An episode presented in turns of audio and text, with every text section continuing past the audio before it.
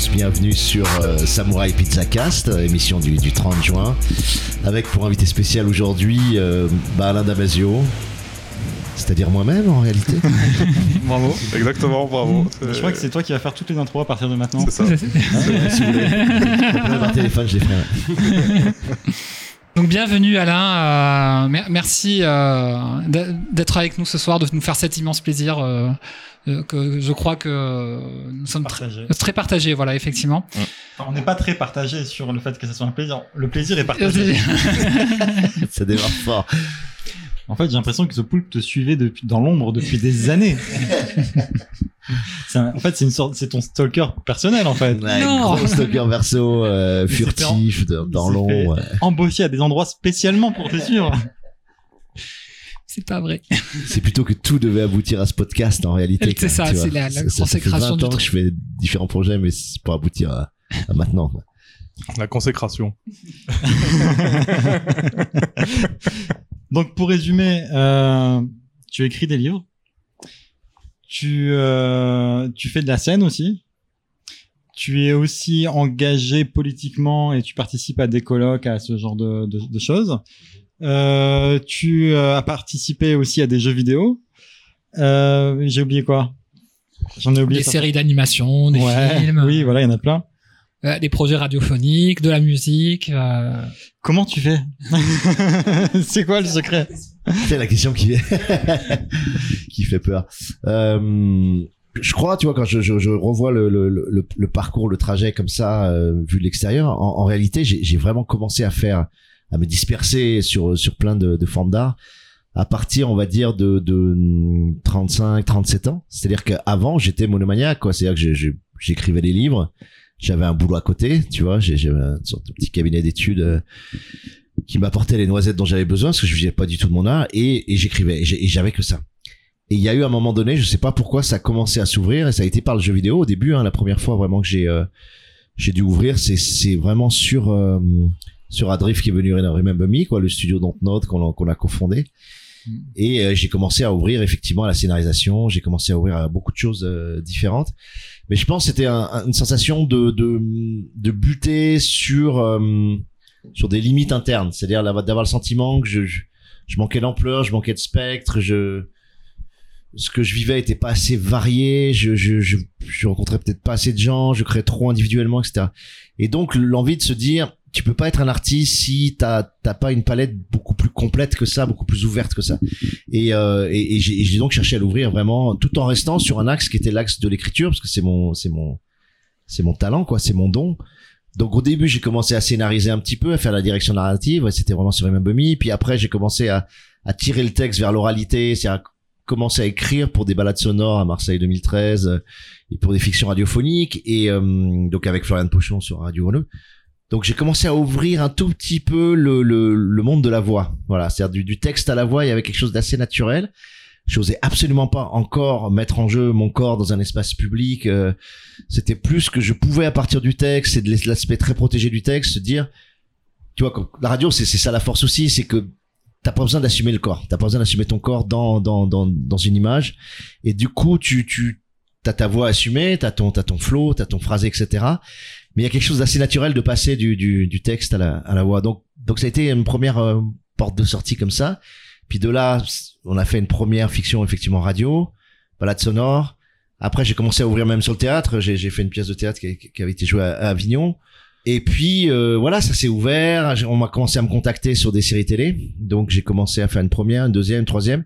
Chaque fois projet avorté, hein, parce que la série télé euh, science-fiction en France, on pourra en parler, mais euh, extrêmement difficile à vendre et à, C'était avec qui et à porter. euh.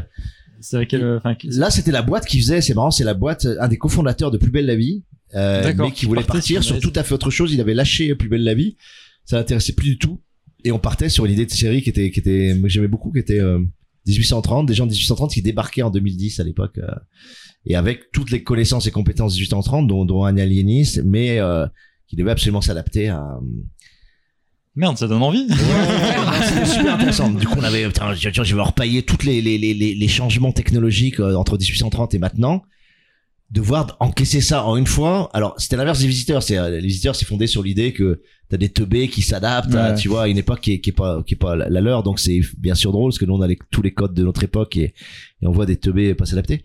Mais là, c'était l'inverse. C'est-à-dire, C'était quelqu'un d'intéressant, un, un aliéniste qui bossait avec euh, les premières, euh, les premiers fous, enfin, en tout cas, les, les, les premiers asiles comme ça et qui débarquait en tu vois en 2010 et qui devait s'adapter vraiment euh, concrètement euh, et qui poursuivait un gars qui lui-même était arrivé un tout petit peu plus tôt en 2010 et qui devait l'arrêter quoi tu vois qui devait l'arrêter en 2010 que le gars avait un côté un peu serial killer.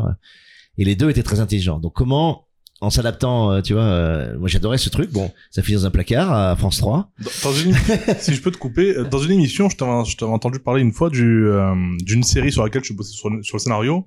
Et euh, je crois que le, le plot, en gros, c'était euh, 400 ans dans le futur. Il n'y a plus que 10 000 euh, humains sur Terre. ah ouais Et ça se passait en Antarctique. ouais. donc ça c'est tout récent ça c'est en cours ouais. c'est une série Ah, qui est en cours toujours en cours. euh, qui euh, qu'on espère euh, porter sur une plateforme américaine parce que c'est franchement impossible de le développer dans un cadre français et même européen, c'est-à-dire même qu'en production européenne euh, suffirait pas. Hmm. On est sur des épisodes de l'ordre de, de, de 4-5 millions d'euros l'épisode. Ouais. Euh, c'est un Antarctique dégelé, c'est euh, sur trois temporalités avec des paradoxes temporels, c'est euh, oui, c'est Ça a l'air c'est- costaud, hein. Ouais, c'est c'est costaud. Moi j'aime beaucoup, j'aime beaucoup cet univers. Le, la Bible est, est, est vraiment est, est vraiment géniale, je trouve. Je bosse avec un gars qui est, euh, qui est certainement un des meilleurs scénaristes de de, de séries en, en France, qui s'appelle Marc euh, Herpoux, qui donne des cours de scénario euh, par ailleurs. Et c'est un gars qui a une ampleur. euh, donc j'apprends énormément. C'est ça qui me plaît aussi dans ce projet, c'est qu'il m'apprend vraiment profondément à scénariser. euh, et j'apprends un nombre de trucs incroyables. euh, parce que moi, voilà, je suis écrivain, je sais bâtir des personnages, des dialogues, etc. Donc, tu as des compétences qui déjà peuvent servir en scénario. Mais après, euh, la construction d'une trame, le, le- C'est un monde à part encore entière, un autre ouais. monde. C'est Ouais. encore un autre monde. Moi, moi, je considère qu'aujourd'hui, je suis un, un bon scénariste. Je suis même pas un très bon scénariste. Je suis juste un bon scénariste.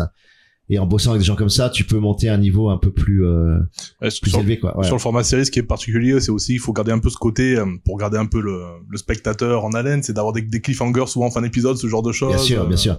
Et encore ça, je dirais que c'est presque l'aspect le, le plus facile, tu vois, le, Oui. le, le cliff de, de, de, de fin d'épisode. Mais par contre, bâtir des, des- les arches narratives sur, sur la totalité d'une saison, là, on serait sur des épisodes, les bâtir non seulement sur la saison, mais sur chaque personnage, chaque arc de chaque personnage, l'entrelacement des arcs, le, le, le jeu sur les paradoxes temporels, etc. On est, euh, tu vois, ça peut rappeler une série comme Lost euh, par certains aspects, etc. C'est sportif. Mais euh, et, je- et je pense que, enfin, on a, je pense qu'on a très peu de chances qu'elle sorte euh, parce que elle est, franchement, c'est une série trop intelligente, j'ai envie de dire, c'est-à-dire que elle est, euh, elle est construite sur euh, sur des équilibres qui sont assez euh, assez fins et elle est très dure à pitcher. Par exemple, c'est une série qui est très dure à pitcher. Voilà. Je peux, je peux juste vous dire, voilà, c'est c'est des migrants temporels, c'est des gens qui migrent dans le temps plutôt que de migrer dans l'espace euh, et qui migrent sur euh, sur, sur plusieurs temporalités. Mm. Donc il y a l'enjeu de la migration comme étant un enjeu décisif de l'époque. Mm. Et politiquement, évidemment, et climatiquement, euh, bien sûr.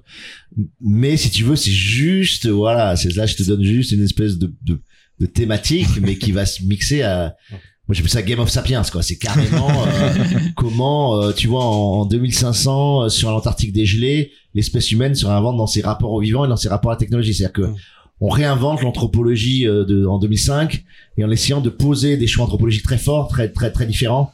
T'as les protèques, t'as les biotech, t'as les primitifs, t'as les euh, t'as les conviviaux, etc. Enfin, on a défini comme ça des sortes de tribus comme euh, Game of Thrones euh, et, euh, et comment ces tribus s'affrontent. Donc donc c'est c'est de l'arena driven, ce qu'on appelle l'arena driven, c'est c'est vraiment euh, voilà, c'est conduit par l'arène, c'est conduit par les antagonismes, mais c'est ultra dur à, à vendre quoi. Voilà. Effectivement, la, la, seule série auquel je pense qui est sortie, qui a pu sortir cette année, c'est Dark, quoi, en fait, un peu dans. Oui, voilà, ouais, qui est un petit peux, peu, ouais, euh, un petit peu complexe pour. euh, ouais. Ouais, ouais, tout à fait. Alors après, on va peut-être avoir le coup de bol, c'est quelqu'un qui va comprendre vraiment profondément le, c'est-à-dire qui se tape les, les 50 ou 60 pages de, de, de, de Bible déjà, euh, et qui va se taper déjà les 12 pages de présentation, etc., qui sont, euh, et comprendre euh, la profondeur. Je, honnêtement, je pense que c'est vraiment une série profonde, c'est une série très forte.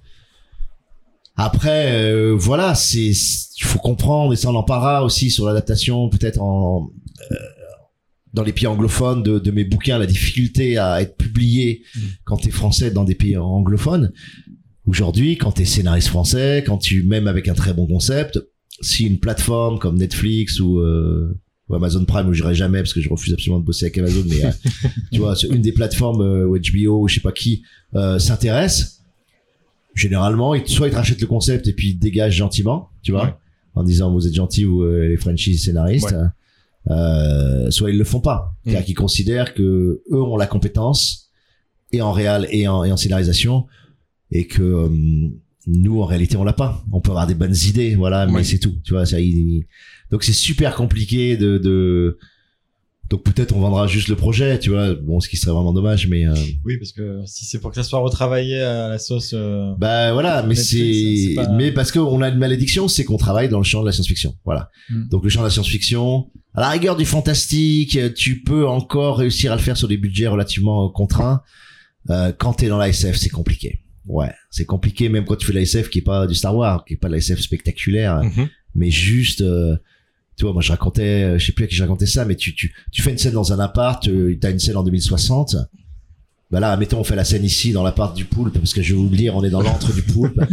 Euh, et ben chaque objet tu vas devoir réfléchir au design tu vois. Ouais. la lampe euh, l'enceinte la, la PS5 le, le, le- la bibliothèque les luminaires euh, la cafetière etc tout il faut le repenser en version 2060 Ouais. c'est tout des détails mais si les Ouais, détails ouais. sont pas justes ça ne marche pas quoi tu vois la guitare qui est accrochée le donc t'imagines tout de suite c'est bam tu vas chercher des designers des graphistes des euh, tu, tu fais l'anticipation techno tu pff. Donc c'est très vite très Il y compliqué a, il y a la même euh, de recherche ou demande que dans un jeu vidéo, euh, je pense à Cyberpunk 2077, où effectivement ils ont travaillé énormément sur ces questions-là, Hmm. mais euh, qui quand tu joues au jeu vidéo est quand même assez décevant. ah ouais Parce que tu vois des bords d'arcade, mais tu peux pas y jouer, et tu sens que c'est euh, l'aspect un peu rétro. Euh, tout le design des chambres, effectivement, c'est ça reprend vraiment l'esthétique de Blade Runner, mais en même temps, il n'y a pas cette touche techno en fait euh, que le reste du jeu te propose. Et c'est vrai que ça, moi, c'était un petit manque en fait. Je me dis, en fait, il y a certains jeux de proches, d'SF proches, qui sont plus intéressants que ça. euh, Ça donne un manque de cohérence en ouais, fait. voilà. euh, Et par contre, ce qui marchait bien, c'était le côté foisonnant, où tu as une ville qui, une ville qui était vraiment vivante, mais mais le côté techno, effectivement, tu sens qu'ils ont trouvé des limites assez proches, en fait. Ouais, et puis bon, t'as plein d'astuces pour pour éviter. Enfin, tu vois qu'ils utilisent soit tu les rétrofuturismes, soit tu fais, tu vois, du tu reviens du steampunk à la, je sais pas, à la Bioshock ou euh, tu fais des choses qui sont euh, qui sont datées, connues. euh, tu utilises euh, l'art nouveau. Tu fais bon. Et dès que tu te bascules sur du futurisme, euh, donc t'as vite la, la- la- le risque en DA que ça soit euh, du kitsch, tu vois? Ouais. sorte de néo kitsch. euh. Donc c'est super dur d'avoir une direction artistique qui soit qui soit cohérente, qui soit intelligente, qui qui postule pas que tout va changer en 2060, 2070 parce que c'est pas vrai. Je veux dire les, les cafés qu'on a aujourd'hui, ils sont pas tellement euh, finalement différents de, de cafés que tu avais en, en 1930, etc. Tu vois, il y a y a bien sûr tu trouverais dans les machines à café, dans dans, dans la tireuse pression, etc. des, des différences, mais mais c'est pas si différent que ça en réalité. Déjà, on faut accepter que On boit, on boit toujours du café. Ouais, déjà. on boit toujours du café, puis on s'assied sur des sièges qui ressemblent finalement au même siège que. Donc, tu vois, il faut réfléchir à la fois en se disant, attends, si je fais un plus so- 60 ans euh, et, et que je fais un moins 100 ans d'aujourd'hui, tu vois, je me dis, ok, je suis 2000, euh, 2020, je fais un moins 60, 1960. Qu'est-ce qui a vraiment changé depuis 1960 Finalement, euh, oui, tu vas voir les bagnoles, etc. Et encore pas tous, quoi, tu vois. euh. donc, euh, c'est super dur. Moi, je trouve que c'est très difficile la direction artistique. euh. Vous en étiez pas trop mal sorti dans Remember Me, justement, il me semble. Ouais, effectivement. Ouais, mais Raymond Bummy, enfin, tu vois, on peut en parler. Cyberpunk. c'est, c'est, c'est l'équipe de 8 en direction Mm. narrative. D'accord? C'est une équipe, euh, je pense, de 10 ou 12 en, euh, en DA, c'est-à-dire vraiment avec Illustrator 2D, euh, Modeler 3D, euh, après je parle pas des animateurs, etc., mais, euh, donc t'as une douzaine ou une quinzaine de personnes. Euh, nous, en direction narrative, on a bossé, euh, plus d'un an sur la bible narrative qui faisait quand même 1000 pages à 4 hmm. tu vois? Et quand je dis 1000 pages à 4, c'est euh, police 12, interligne simple, euh, c'est pas, euh, tu vois. euh, et avec, moi j'avais une équipe, j'ai l'équipe, j'avais, euh, ouais, j'avais sept personnes euh, sous mes ordres. Chaque semaine, ils bossaient sur un thème particulier. Et euh, je leur disais, euh, toi typiquement, c'était manger en 2084, parce que c'est en 2084. Donc tu disais manger en 2084, je donnais deux trois indications. Je disais ouais, regardez un peu la cuisine moléculaire, regardez un peu euh, si on délirait vraiment sur l'ultra vegan, euh, regardez si on euh, si on travaillait un peu sur les protéines euh, type insectes, etc. Donc tu, tu jetais deux trois cacahuètes, deux trois deux trois idées, et puis ensuite ils bossaient, Hmm. tu vois. Mais Pendant une se- semaine, ils bossaient là-dessus, et ils te sortaient une dizaine de pages sur euh, sur manger en 2084 Mais, et, mais- et- et les, et les types de, de, de hamburgers et les types de, de, de, de fast food et les slow food et les tu vois et t'es obligé d'intégrer toutes les tendances et, bon c'est génial à faire enfin moi j'ai j'ai adoré quand qu'on fasse ça mais Ça, Mais- ça, ça marchait bien justement dans. Cyberpunk. Ouais. c'est c'est quelque chose qui dans Remember Me se, se ressent très fort. En fait, on sent que le jeu a hum, plus de travail derrière que ce qu'il montre. euh, parce que le jeu en lui-même, en tant que gameplay, c'est c'est une sorte de. Alors, ça fait très longtemps que j'y ai joué à la sortie, donc. Je, je euh, suis en train ouais, jouer moi actuellement. Ah. donc, euh, mais on est c'est sur. vrai? Ah Ouais. génial tu, tu me diras Ouais. on est sur un beat'em avec euh, avec des combos, avec des trucs, euh, voilà. Et euh, l'univers, en fait, il est démesuré comparé à- au type de gameplay que ça nous propose. C'est c'est une question d'ampleur aussi parce que C'est- effectivement le c'est une question l'univers pour moi je Ouais. suis ouais, c'est l'uni- l'univers euh, effectivement est tellement riche et effectivement j'avais suivi euh, quand je suivais le projet effectivement il y avait tellement de choses dans la masterclass d'ailleurs vous en reparliez euh, sur la création du jeu et pareil en fait tout ce qui n'a pas été utilisé et le choix de faire quelque chose de extrêmement scripté en fait c'était obligé pour des questions de moyens hein, tout Bien simplement sûr, bien sûr. ouais. Bah, c'était de l'action-aventure, donc c'était un univers fermé, c'était Mm. très scripté. Donc tu, tu montes les décors que tu as envie de montrer, mais ce qui permet aussi de les, de les maximiser, quoi.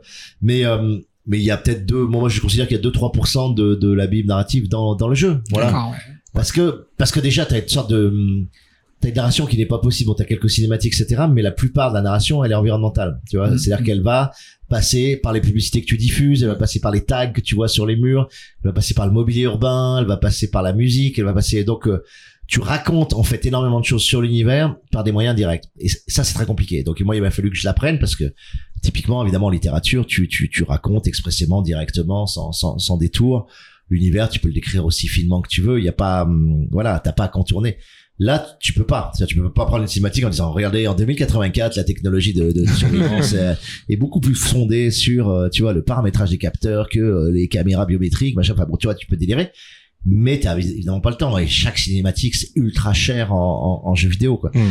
donc tu essaies de trouver ces petits moyens par lesquels tu vas euh, parfois un t-shirt avec un un slogan dessus on dit plus long sur l'univers que euh, Oui, mais c'est ça qui marche très très bien dans, dans ce jeu. On mais sent ça demande que- la subtilité ouais, Hmm. Ouais. c'est chaud Mais on sent qu'il y a des couches et des couches de- d'informations qui, euh, qui, qui demanderaient juste à être grattées un peu et on pourrait éventuellement les trouver si on avait la possibilité de passer à travers le mur invisible qui s'oppose. Ouais, ouais, ouais. Après, ils ont laissé beaucoup de, de, de- d'éléments de backstory qui Ouais. permettent de, donc tu pouvais aller les chercher et les regarder pour ceux qui, qui voulaient, quoi. Tu vois, t'avais, t'avais quand même, parce qu'on était un peu dégoûté de, de, de pas, ne serait-ce que toute l'histoire de Néo Paris de 2010 à, à, à 2084, on avait tout réinventé géopolitiquement, euh, le, le réchauffement climatique, l'élévation du niveau de l'eau, le périphérique, le, mais qu'on ressent du les, coup. les- les attaques à l'explosif liquide. Enfin bon, t'a- t'avais, t'avais un gros, gros délire quand même hein, derrière, hein, qui était. Et même géopolitiquement, on avait réfléchi aux équilibres. euh, les Chinois, les Indiens, qu'est-ce qu'il y a, tu vois Et euh, ça, ça, tu vois, c'est un truc qu'on ressent quand on est dans les bidonvilles. Ce, ce- Ouais. ce que tu dis sur l'eau, vu qu'on ça fait une sorte de petite Venise version ouais, bidonville, c'est quoi. exactement ça, c'était le but. ouais. Et,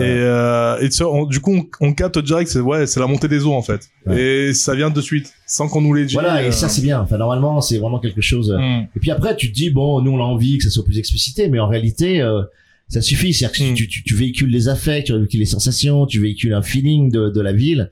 Toi, on avait découpé en trois. euh, Là, c'était vraiment un choix de départ de, de dire on a le high Paris, on a le mid Paris, et on a le Mm. le deep Paris. Le deep Paris étant ce ce, ce Paris asiatique sur pilotis, à moitié inondé, euh, un peu post-apo, un peu bidonville favela euh, du futur. Le mid Paris, c'était l'Haussmannien, euh, justement, euh, ce qu'on appelle Saint-Michel. ouais, ouais, ouais, Ouais. le Place Saint-Michel, etc.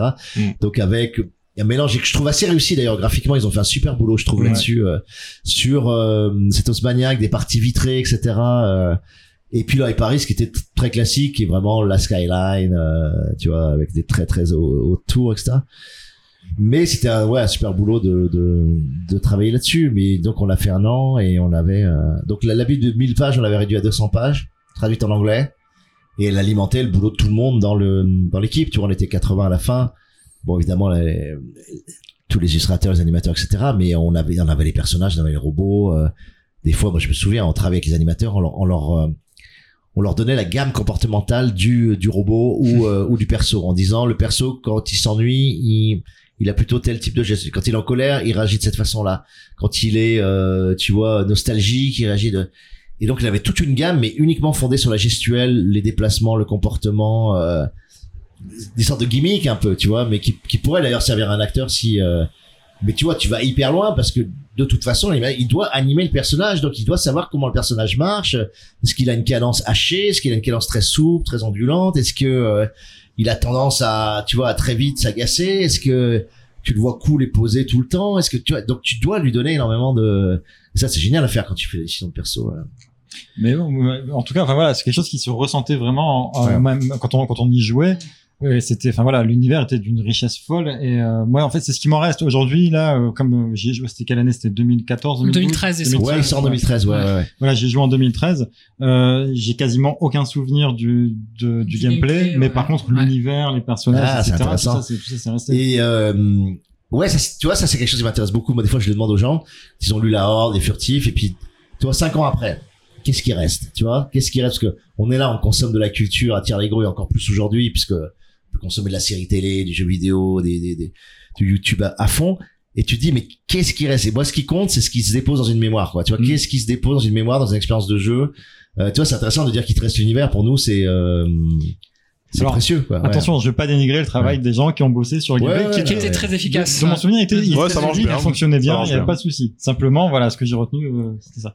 Moi, il y, avait vraiment ce que je disais dans, dans l'introduction, les memory remix qui pour moi ont, ont pas été exploités euh, jusqu'à Cyberpunk justement, euh, avec les danses sensorielles dans Cyberpunk, qui est pas tout à fait le même principe parce qu'il n'y a pas une action euh, du joueur dans les dans les danses sensorielles, mais euh, qui, qui étaient trop trop nombreux, trop peu nombreuses en fait. C'était hyper frustrant de pas avoir ce Bon, c'était le cauchemar du, du jeu. En, Ouais. en fait, moi- j'ai j'ai eu, j'ai eu beaucoup de chance que je m'entendais très bien avec, euh, avec ce qu'on appelle le directeur du jeu, qui est en fait le, le, le boss des game designers. Mais c'est lui qui pilotait. Nous, le choix qui avait été fait, c'est qu'on avait vraiment. euh, donc, euh, il s'appelait Jean- Jean-Maxime Maurice. Hein, et, enfin, il est toujours vivant, je vous rassure. Euh, et, et- et Jean-Max, donc, il pilotait en direct la direction artistique, qui était, qui était euh, portée par Alexis Briclot, puis par Michel Corr après. Et ensuite, la direction narrative, qui était portée euh, euh, par moi, quoi, et Stéphane Ouverger. Et du coup, nous, on était directement. Moi, j'étais au service du, du évidemment du game design et, et- et du gameplay. Et, et j'ai eu la chance de pas mal bosser sur le Memory Remix parce que le Memory Remix est, est un euh, est vraiment un gameplay plutôt narratif. Voilà, Ouais. c'est un gameplay qui est fondé sur de la narration puisque tu dois modifier un écoulement d'événements euh, au bon endroit, au bon moment pour pouvoir faire que cet écoulement d'événements change et que euh, il modifie la mémoire de celui que tu es en train de de remixer. Donc donc c'est typiquement un gameplay narratif. Mais du coup, on s'est galéré, mais on l'a fait. Je crois que la, la version qu'on a là, c'est la troisième, c'est le troisième grand reboot, mais conceptuel du Memory Remix, tu vois. Et après, il y a eu un nombre d'itérations incalculable pour, pour, pour régler. Enfin, dans les bêta tests, c'était la chose la plus, euh, autant le mêlé combat, le traverso, le, évidemment, euh, il y avait plein de références avant, donc c'est beaucoup plus rapide, même s'il y avait euh, le combo lab qui était un truc assez compliqué à gérer. Mais quand tu inventes vraiment un gameplay, et c'est là que j'ai le plus appris, moi, c'est là-dessus, en fait. Quand tu inventes un gameplay neuf, qui n'a jamais été utilisé, qui n'a jamais été testé, qui n'a jamais été éprouvé dans d'autres jeux, c'est cauchemardesque. Et tu te rends compte à quel point c'est difficile d'inventer un gameplay, tu vois. Je veux dire, tu fais, tu fais un shoot 'em up, tu fais machin. Ok, on sait, tu peux l'améliorer, tu peux le, le customiser, tu vas, tu, tu, tu, tu vas modifier un certain nombre de petits détails. Mais c'est un shoot 'em up, on sait que ça fonctionne, on sait que ça fonctionne pour le joueur, on sait que ça marche, on sait que. Mais Memory Remix, euh, et donc ça, les gens, ils ne comprenaient pas les affordances, par exemple. C'est-à-dire qu'on mettait en place une scène comme là, tu vois, avec un, un flingue sur le sur la table, avec la nana qui part avec sa valise, euh, avec euh, un verre de whisky qui est posé là, et les gens savaient pas ce qu'ils pouvaient modifier, tu vois. Ouais. Ouais. Ils comprenaient pas l'affordance. Ils disaient qu'est-ce qu'est-ce que je peux effectivement empoigner, prendre en main, qui va modifier le cours des événements, tu vois. Et comment faire comprendre aux joueurs que il va pouvoir modifier le cours avec ça ou ça ou ça, tu vois. Et c'était galère sans nom, quoi. Ouais. Et, et des choses qui nous paraissaient évidentes n'étaient pas utilisées par le joueur. Personne prenait le verre de whisky pour changer le truc ou le déplacer ou tu vois. Alors que ça allait complètement modifier la scène et euh, non non c'était cauchemar. Mm. Mais euh, mais c'était passionnant, voilà. Et, et c'est là que j'ai mesuré à quel point le jeu vidéo est effectivement fondé et et centralement sur bien sûr les mécaniques de jeu, sur le gameplay et que forger un gameplay from scratch, c'est y a rien de plus euh, de plus difficile en réalité quoi. Et il faut saluer tous les jeux qui qui, qui réussissent à faire ça quoi parce que c'est euh, et donc nous on en a fait quelques-uns mais on a tellement c'était tellement cher, c'était tellement long, c'était tellement difficile quoi. Et c'était tellement galère dans les bêta tests que euh, bon c'est tu vois, on l'a, on a un peu euh, compacté. Ouais, tu le- ouais. Tu vois, on a fait plus de combats. Ouais. C'est, mais cet aspect, euh, j'ai remarqué du coup par j'ai aussi- j'ai aussi fait réce- récemment euh, Life is Strange. Alors pas en entier, j'ai fait le premier Mm. épisode déjà. Et euh, et j'ai remarqué deux points communs entre les jeux, c'est ce, ce côté en fait où tu retournes en arrière pour changer les événements. ouais, complètement. C'est des choses. Est-ce que déjà, est-ce que c'est venu de toi? Est-ce que c'est juste du, du studio, du manière générale, vous avez cette idée-là commune? Et euh, bah, du coup, voilà. Non, alors, bon, évidemment, il y a, c'est c'est jamais une seule personne dans des. Mm. S'il y a un art qui est vraiment profondément collectif, c'est le, c'est, c'est le jeu vidéo. Autant en scénarisation, tu peux scénariser bon seul déjà, mais souvent à deux ou trois. Trois, c'est, c'est un bon chiffre. Ou avec une euh, writers room à à 15 comme ils font les, les Américains. Mais euh, ça reste dirigé par des showrunners. Ça reste, c'est toujours deux ou trois personnes qui, qui tiennent les rênes et qui, qui dirigent les autres. Là, en jeu vidéo, et, et moi, c'est ce que j'ai adoré aussi, quoi. C'est vraiment un, un Enfin, c'est entre l'art et l'industrie de toute façon. Hein. C'est, difficile de dire c'est un art parce que c'est tellement art et industrie mêlés, quoi, que tu peux pas vraiment. euh, Mais chaque, voilà, chaque camp, j'ai envie de dire, en tout cas, chaque euh, chaque champ de compétences a une grande autonomie, mais tout doit être mixé ensemble. Et, et, et parallélisé, ce qui est super difficile. Quand tu bosses en série télé, tu bosses en long métrage, là on avait bossé sur le film d'animation de, de la Horde, bon bah le process, c'est ce qu'on appelle le pipeline de production, c'est euh, voilà, tu, tu, tu rentres effectivement dans un tuyau, dans un tunnel et tu sais que en premier tu dois faire le tu dois faire le scénario puis en deuxième euh, tu vas aller euh, euh, commencer à, à travailler la DA puis en troisième tu vas enfin bon voilà tu tu tu as une progression qui est relativement linéaire. En jeu vidéo tout se passe en même temps tu vois. Et si ça se passe pas en même temps ça va te coûter un fric tellement dingue que tu vois tu euh, donc ça veut dire que toi tu développes tout l'univers narratif par exemple en même temps que la DA développe lui aussi tout l'univers narratif les dessins des bâtiments des props des, des drones des euh, des bornes incendie, etc. Toujours en interaction euh, les deux. Nous, on scénarise en même temps et pendant ce temps-là, ils, ils commencent à travailler aussi sur le sur le découpage vraiment des, des, des zones pour le gameplay. Le gameplay, il arrête pas d'évoluer et il est en parallèle et les animateurs aussi ils bossent en parallèle et les modeleurs et machin et tout le monde est constamment parallélisé et, et en même temps, il faut que les interactions soient les plus fortes et les plus euh, fluides possibles pour que c'est extraordinairement difficile à, à diriger. Un directeur de prod en, en jeu vidéo, euh, c'est bien bien plus difficile qu'un directeur de prod au cinéma ou en série télé ou dans n'importe quel autre secteur quoi vraiment pour moi c'est le sommet de ce que tu peux faire hein, en termes d'intelligence d'intelligence humaine intelligence artistique relationnelle industrielle parce que tu dois à la fois euh, bah, gérer ton, ton ton pipeline mais en même temps garder une dimension artistique élevée accepter qu'il y ait des itérations artistiques. C'est-à-dire des fois nous le scénario il merde donc on le refait. Ou des fois le gameplay comme le Remix on va le refaire pendant deux ans tu vois. Et, euh, et tu dois accepter ça, c'est-à-dire que la création c'est itératif, c'est-à-dire que tu te plantes, tu rates, tu sais c'est le fameux truc de Beckett, euh, voilà, rater, essayer encore, rater mieux, euh, tu vois, euh, et, euh, et c'est surtout du rater mieux, voilà, tu vois, Mm. tu, tu t'es, il faut accepter que tu perds des fois 500 000 euros parce que bah t'as essayé un truc qui ne fonctionne pas, qui fonctionne pas sur le joueur, et des fois tu le vois que comme moment où tu fais le QA, c'est-à-dire tu fais les bêta tests avec les joueurs, Ouais. Ouais. et tu te rends compte que toute l'équipe trouvait ça hyper fluide et hyper sympa et que les joueurs ils y comprennent rien ça ne marche pas quoi tu vois euh. donc ça c'était super intéressant ouais ouais moi ça ça m'a passionné euh, la- mais la complexité de ça est, est- est très grande ouais Et euh, moi, j'ai remarqué en, en jouant Remember Me, euh, je suis gros fan de manga et de l'œuvre Gum de Yukito Kishiro. et, Et- je, je t'ai- je t'ai pas répondu sur le attends juste oui, c'est vrai, tu vas parler pour Euh, le. oui, il y a, il y a une véritable dans Life is Strange le, le fait de Cette reprendre volonté, le rewind comme un- comme un gameplay central vient de l'échec du Memory Remix. en C'était fait, volontaire, d'accord, ok. Quand, quand je dis rater mieux, c'est vraiment ça. Ouais. C'est-à-dire qu'on s'est dit après le Memory Remix, c'est trop compliqué, les afférences sont trop compliquées. Le fait d'inclure une narration euh, vraiment euh, complexe sur une scène qu'il faut modifier sur plein d'axes possibles, euh, les joueurs ont du mal à l'assimiler. Par contre, on va faire un truc beaucoup plus simple où ça sera juste un gameplay où tu peux revenir en arrière. Hmm. Point. Et ça marche mieux. Et là, et là, tu fais ce que tu as Mm. envie de faire, mais, mais t'as juste un rewind. Et on s'est dit, on va simplifier le gameplay sur ce, et on s'est dit, la mécanique de jeu, fondamentalement, c'est un rewind. Mm. Et du coup, ça marche, et ça marche beaucoup mieux sur Life is Strange, qui a eu d'ailleurs un, un plus grand succès. puis l'approche de conception du jeu, là, pour euh, les, les souvenirs de la masterclass que j'ai, elle est inversée en fait. C'est-à-dire que du coup, l'univers s'est construit en fonction de l'évolution narrative. Bah ouais, bien sûr, bien sûr. Euh, Non, Sur- c'est super. sur, euh, sur, euh, Life is Strange, ouais. D'accord. Ce que, ce que je te disais euh, du coup sur euh, sur Gum de Yukito Kishiro, c'est que j'ai remarqué aussi dans Remember Me quelques parallèles en tout cas moi qui m'ont paru évidents, mais je sais pas, je pourrais me dire si c'était volontaire de votre part ou pas.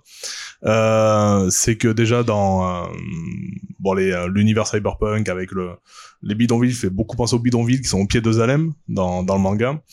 Mais surtout, tu as l'héroïne de, de Remember Me, euh, Nilin, quelque chose comme ça, je sais plus. Ouais, Nilin, ouais, ouais, qui euh, retrouve la mémoire en se combattant, enfin lors des combats, ce qui fait penser du coup à Gali, euh, qui retrouve euh, bah, des souvenirs et de, de son, de son, et son identité en utilisant le Panzerkust pendant les, les combats. Donc est-ce que c'était quelque chose qui vous a inspiré ou ou Alors là, c'est euh, sur une question simple, ça peut être très complexe comme réponse parce que moi, ça m'a pas inspiré euh, à titre personnel directement parce que je, je connais pas le manga. Euh, par contre, dans une équipe de 80, il y a une culture populaire très grande, une culture jeux vidéo, évidemment vidéoludique euh, Mm. ultra forte, parce que c'est des gens qui euh, qui rêvent depuis leur, qui sont nés de, de travailler dans l'industrie du, du jeu vidéo. C'est un graal pour beaucoup de gens, pour beaucoup de joueurs. Donc, t'as des gens qui ont une culture absolument monstrueuse euh, aujourd'hui, bah, essentiellement sur euh, séries télé, manga et, euh, et évidemment euh, jeux vidéo. Voilà. Et du coup, ils sont imprégnés de ça à bloc. Donc, ça remonte. C'est comme une espèce de, de il y a une porosité, tu vois. C'est comme une espèce de, de nappe phréatique où, Mm. où régulièrement ça va remonter et inspirer, euh, soit directement, soit des fois les inspirations sont conscientes, délibérées. Parfois elles ne le sont pas. Tu vois, moi j'avais une inspiration très directe, très délibérée sur euh, sur Remember Me, qui était le le le, le, le film de, de qui s'appelle Strange Days. Je sais pas si Ah l'avez ouais, vu. avec, ouais. euh, De de d'ailleurs de Catherine Bigelow, qui est qui est la seule réalisatrice à avoir eu un Oscar, je crois. Euh, film que j'adore, que j'ai revu, que j'ai toujours adoré. Voilà. Et là, l'inspiration de vendre ses émotions, d'enregistrer ses émotions et ensuite de les vendre sur un marché parallèle, etc., a été une inspiration directe sur Remember Me où effectivement on, euh, on, on utilise des, des souvenirs qui ont été. Mais il y a plein d'inspirations qui sont secondaires, qui sont à deux bandes, qui sont à trois bandes et qui sont parfois complètement euh, complètement inconscientes quoi et Ouais. que tu vois émerger. euh, donc c'est très possible que euh, ça soit une inspiration qui. euh, Après, tu vois les le côté favela, bidonville, au pied des grandes tours, dans un monde inondé, machin. Je pense que si tu grattes, tu vas en trouver. C'est très euh, utilisé, bien sûr. Ouais, ouais. Ouais. Après, c'est, et c'est ça la grosse difficulté aujourd'hui, c'est que avec les réseaux, on a accès directement à toutes les références possibles. Tu vois. Mm. Moi, j'ai, je vous donne un exemple euh, super drôle euh, récemment. Je cherchais un, un slogan pour euh, un, un, un- groupe militant qui s'appelle Terre de lutte. ouais, qui voilà, Terre de lutte, ils bossent sur euh, pour lutter contre les grands projets inutiles et imposés qu'on a partout. C'est un entrepôt Amazon, euh, Vinci qui fait un autre bout d'autoroute. toute l'artificialisation des terres, la bétonisation des terres. Bon, ok. Les gars, euh, la nana, je rencontre la nana, la, la vice-présidente, elle me dit ouais putain, on aimerait bien avoir. euh, Et euh, et je me dis putain, je réfléchis, tu vois, je délire, je me laisse flotter, puis je me dis ah ouais c'est la terre, donc il faut que je concentre sur la terre. Puis je sais pas, j'étais sur Black Lives Matter, etc. Puis à un moment donné, je dis putain ouais, Terra Matters, tu vois. Mhm. Et tu vois, Terra Matter, la terre mère, et puis Ouais. Terra Matters, la terre compte quoi, tu vois. Ouais. Je me dis putain c'est génial, tu vois, je suis super fier, je commence à rédiger le mail et tout. euh, et puis je fais le truc qui est horrible. Je, je, je je check sur Google. Oui, eh oui. Et là, je vois un, un- un- un pauvre cabinet d'études environnementales qui avait, euh, qui s'appelait comme ça. Oui. En France, en plus, tu vois. Et ça t'énerve trop, quoi, tu vois. Mais ça, c'est pour dire quoi? C'est pour dire que en réalité, on a accès à absolument toutes les références aujourd'hui directement en quelques clics, tu vois. Donc, le gros problème de la création contemporaine, moi, je trouve, hein, surtout dans les, dans les dans les milieux populaires, c'est-à-dire dans les milieux d'art populaire comme les jeux vidéo, Mhm. c'est qu'il faut assimiler cette évidemment cette culture, avoir une porosité de de- d'éponge vis-à-vis de cette culture, et en même temps réussir à écarter ça et donner une singularité à ce que tu fais. Donc c'est super difficile d'avoir des cœurs concepts vraiment singuliers. Faut beaucoup travailler l'arrière-plan, etc. Et ensuite, en DA, c'est encore pire, je trouve, en direction artistique. Il y a tellement de choses qui sont présentes. L'image, c'est très facile à véhiculer. Donc, tu as accès à tous les Pinterest, tu as accès à voilà, DeviantArt, à tout ce qui se fait dans le monde. Mm. Et, et, et en plus, tu as accès aux Mexicains, aux Chinois, aux. Indiens. à- à tout. donc, c'est ultra difficile de, de, de, de créer quelque chose de vraiment singulier.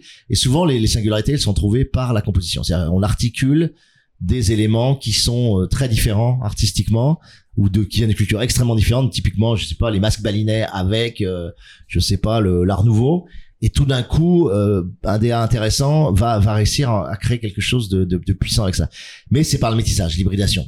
On a une création d'hybridation mais c'est lié euh, c'est lié au réseau. C'est lié au fait qu'on a accès absolument à tout quoi. Et en musique c'est pareil hein, je pense que c'est très difficile de sortir from scratch maintenant aujourd'hui un style musical mais l'hybridation a des beaux jours euh, devant elle quoi. Ah, Alors, sache, on te met un peu dans la confidence, qu'il y a un autre Samurai Pizza Cast qui existe. mais le son, et le son, on a vu ça, on a dit bon, ben tant pis. Ouais, mais l'essentiel, c'est d'avoir plus d'audience, quoi. Je suis pas Ils sûr. ont, ils ont, ils ont arrêté, ils ont arrêté. Voilà. Ouais, et- et c'est un podcast anglophone et centré sur l'animation. Donc voilà. euh, Voilà. Ils font que de oui, d'accord. Ouais, c'est drôle. Allez, ouais, film de, dessin, dessin animé ouais, des années 80. ouais, Ouais, ça. ça animé des années 80. Ouais. Ouais, Par rapport. Et- Ouais, bah, Ouais, vas-y. pardon. Et tu, tu, tu bosses encore euh, actuellement, enfin activement avec Dontnod? Non, pas du tout. Donc moi, j'ai, j'ai, donc je suis un des cinq cofondateurs. Ouais. Donc on l'a monté vraiment euh, à cinq. Et c'était chouette parce qu'on avait euh, justement euh, avec Cyril Clos qui était le directeur artistique, moi direction narrative, euh, scénario, tout ça. On avait un directeur de prod, Hervé Bonin. On avait euh, Oscar Gilbert qui est devenu le boss et qui, qui est resté. C'est le seul qui, qui sont restés dans le dans le navire. Puis on avait Jean-Maxime Maurice qui est pour moi un, un très très grand euh, game designer. Et euh, et on est resté. Moi, je suis resté sept ans avant de avant de quitter le donc j'ai fait trois ans vraiment à fond. Après, je suis resté dans la boîte euh, comme directeur, on va dire, tu vois, comme actionnaire même, on peut dire ça. Et après, j'ai vraiment lâché parce que voilà, par- parmi l'immense dispersion que j'avais, il y avait il y avait Ouais. donc Node euh, et, et donc je voulais. euh, Bien sûr. Et du coup, Voilà. le dernier projet sur lequel tu as bossé, c'était Life is Strange. Ouais, c'était c'était même le c'était la première version de la Fish Strange. C'était les premiers scénarios. C'était le scénario 3 où j'avais fait euh, Script Doctor. Voilà. Ok. Donc j'avais euh, j'avais fait retravailler le truc. euh. donc là j'étais vraiment en position euh, extérieure, ce que je trouve super cool en fait, parce que c'est très très facile de voir les défauts d'un scénario quand tu l'as Oui. pas écrit quoi. Ouais. Par contre quand tu le fais, c'est très énervant euh, qu'on vienne t'expliquer pourquoi ton scénario Ouais. est, est pas bon quoi. Mais c'est beaucoup plus facile de le voir de, de l'extérieur. Je trouve que c'est euh, voilà. Mais là j'ai j'ai continué dans le jeu vidéo. Là, là, après on parlera. euh, Il y a Scoop Ah. quand même. Je suis sur un autre jeu. Ah Il y a un jeu de cartes digitales, euh, un Ok, jeu euh, fait par un Marseillais, par une boîte marseillaise euh, en ce moment qui s'appelle Cross the Edges. Je sais pas si vous avez entendu parler de ça. Ouais, Bon, on en parlera. Parce que là, c'est intéressant. On fait un Ouais, roman on- collectif, tu vois. on peut en on parler parle- maintenant, on ouais, peut si en tu parler veux. maintenant, hein. Ouais, ouais, c'est comme vous On voulez. on te suit, vas-y, euh, hein. Donc là, nouveau délire dans, dans les dispersions que j'aurais jamais dû accepter, etc. euh, on fait appel à moi. Bah, c'était il y a quoi? Il y a, il y a neuf mois. Euh, on me dit, écoute, il y a quelqu'un qui développe un jeu type Magic, Pokémon, etc. Un jeu de cartes, mais, mais en ligne, euh, digital, avec univers profond derrière. Ils veulent faire vraiment une IP, c'est une, une propriété intellectuelle euh, profonde. Et il y a un roman qui a été écrit par un, un écrivain que je connaissais pas parce qu'il est, euh, il a été édité en BT, mais il a jamais été édité en, en, roman. Et euh, il me dit, on aimerait bien que tu viennes aider ou soutenir ou, euh, améliorer le, le roman, tu vois. Je fais, bon, euh, je, je, je un peu le nez, etc.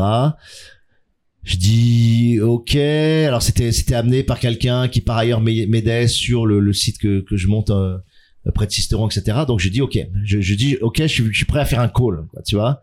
Juste un call, une visio et voir un peu ce qu'il en est, etc. J'accroche beaucoup avec euh, avec Samy Chlagou qui est, qui est celui qui dirige le, le truc. Et puis après, je rencontre l'écrivain et je lis euh, les 600 pages qu'il avait fait sur euh, et c'était pas mal du tout. Tu vois, c'était pas mal du tout. Euh, mais avec un univers ultra archétypal, vraiment. Alors, donc le, truc, c'était vraiment Crozier, c'est c'est cré- créer des ponts plutôt que des murs. Donc c'était vraiment un mélange SF, fantasy, mais dans l'aspect le plus caricatural que tu puisses imaginer. Mhm. C'est-à-dire royaume de la magie avec les sept éléments, tu vois. Donc là, t'es vraiment euh, Mhm. feu, air, eau, terre, l'ombre, la lumière, euh, la nature. Enfin bon, ok. Pokémon. tu quoi. fais d'accord. euh, et de l'autre côté, SF aussi caricatural, mais beaucoup plus fin déjà. Mais il était sur euh, ville ultra connectée, euh, smart city, Ce que toi, tu euh, trouves les skyline, euh, mais avec cinq cases quand même qu'il avait quand même bien bossé, je, je trouvais. Bon, une casse robotique, donc voilà, une case Ouais. génétique, une case cyber, une case IA et euh, et ça y est, j'ai j'ai oublié la cinquième, c'est super. Euh, voilà, mais mais donc il, me- il me pose ça et du coup j'ai fait un scan, j'ai fait ce qu'on appelle un audit vraiment, euh, mais vénère quoi. C'est-à-dire que j'ai tout lu et j'ai tout décomposé, les personnages, l'univers, la trame, euh, qualité. Et à chaque fois j'avais j'avais un truc à quatre voix en disant très bien, ça c'est bien, ça c'est pas terrible et ça c'est vraiment nul, il faut absolument le changer. Il y avait beaucoup de choses dans euh, c'est pas terrible et euh, et là j'ai je suis tombé sur quelqu'un qui est incroyable quoi, il s'appelle Arnaud Dolen et, et- et l'écrivain, il était complètement en réceptif à la critique et prêt à, à améliorer. Tu vois ce qui est très rare Ouais. euh, dans les égos artistiques. Euh, et j'ai dit bah voilà si on veut faire les choses bien faut tout faut, faut tout réécrire en fait de A à Z donc il avait fini le roman quand même hein. Donc là, on réécrit la totalité du truc. Et j'ai dit, il faut une équipe. On peut pas bosser comme ça. Il faut une équipe. Donc j'ai dit, voilà, il faut une équipe de 6 et euh, et créer une bible narrative, etc. Euh, Donc j'explique comment ça marche. Il me dit combien tu veux? Donc je lui ai amené un fichier Excel en disant voilà, il faut il faut tant tant tant. Il m'a fait OK et euh, c'était parti quoi. Tu vois. D'accord. Cool. Euh, et donc on est en train, on est on a on a quasiment fini le tome 1 là, euh, 400 pages. On a coupé le et c'est l'écriture à, à, à 6 Ah si, c'est Ouais. impressionnant. mais avec vraiment euh, Arnaud qui euh, hum, qui fait le premier jet, donc qui corrige au milieu et c'est lui qui fait le dernier jet. Tu vois. Ok. Donc Ouais. il est en entame et en mais avec une équipe qui est géniale parce que j'ai voilà j'ai Lambert Merjanian qui a eu le prix lundi matin, euh, qui est un très bon écrivain qui travaille dans beaucoup de projets euh, transmédia avec moi. Il y a Fabrice Capizzano qui a sorti son premier roman la- l'année dernière, qui sort son deuxième à la rentrée, qui est un écrivain vraiment de littérature blanche. Voilà. On a une jeune euh, fille euh, qui est, qui est slameuse, poète, euh, qui fait son premier roman de SF aussi, euh, Héloïse. Donc amène à- tout à fait notre approche et politiquement c'est hyper intéressant parce que nous on est plutôt vieux mâles de plus de 40 ans, machin. Et elle, elle nous, elle nous, elle nous éclate la gueule sur euh, sur tous nos réflexes patriarcaux et machin. À chaque fois, il faut toujours que la nana soit protégée, machin. Tu vas Ouais. dire mais putain une nana, elle, vous pouvez pas faire un truc où c'est une nana qui protège une nana ou une nana qui protège un mec ou euh, tu vois. Et on s'en prend plein la gueule euh, tout le temps et c'est super. Et tu tu vois tous tes tous tes inconscients. euh, Bien sûr. D'ailleurs, on a- évidemment, euh, virilistes ou machistes ou, euh, ou patriarcaux. Enfin bon bref. Et, et voilà. Et puis après j'ai j'ai euh, il y a Pablo Serving, je sais pas si vous connaissez Pablo, euh, qui travaille aussi sur tout l'aspect euh, univers. Donc c'est un truc de ouf. Voilà, Mm. c'est un truc de ouf. euh, et c'est vraiment bosser en intelligence collective. C'est-à-dire que là, pour une fois, j'ai vraiment une équipe euh, avec euh, des égaux qui sont qui sont là, mais qui sont très respectueux des autres, avec Ouais. une super capacité d'écoute. Donc le, le, le groupe est très fluide. Et on arrive à, on a monté le niveau du, de la version 1 euh, de façon hallucinante. C'est-à-dire qu'on a repris tous les personnages, on a repris toute la trame, on a tout repris, quoi. On a rebossé chaque arcome, ça s'appelle les arcomes, l'arcome de l'air, de l'eau, de machin, on a tout repris. euh, on a tout repris dans Mantris, donc qui est la ville euh, ultra connectée. Et voilà, donc on aura tout le background. Mais par contre, le jeu, c'est un jeu de cartes, tu vois. Ouais, ouais. Voilà. C'est un jeu de cartes de, de, bah, assez complexe, hein, tu vois, vraiment avec des, t'as, un- t'as, un- t'as, un, un, t'as un 4 par 4 quoi, tu vois, tu joues l'un contre l'autre, c'est un, c'est un mode duel, avec des cartes, des combinaisons, des combos, des cartes qui brûlent, les machins, enfin, tu vois, il y a tout un, le gameplay, il est franchement vénère, je comprends rien pour l'instant. Euh, mais nous, on est là vraiment pour le, pour l'univers derrière et, euh, et porter le, donc c'est mon retour un peu sur le, sur le jeu vidéo, mais là, je m'occupe plus du tout de la partie, euh, gameplay. Arrête-moi si je me trompe, hein, mais il me semble que toi, en tant que gamer, tu t'arrêtes à Soul Calibur 2, c'est ça? Ouais, 4, Soul Calibur 4. Tu t'es mis, un peu à jour. Non, c'est marrant, j'ai beaucoup joué, euh, comme beaucoup de gens, mais j'ai beaucoup joué, euh, je pense, entre 20 et 25 ans, tu Ouais. vois.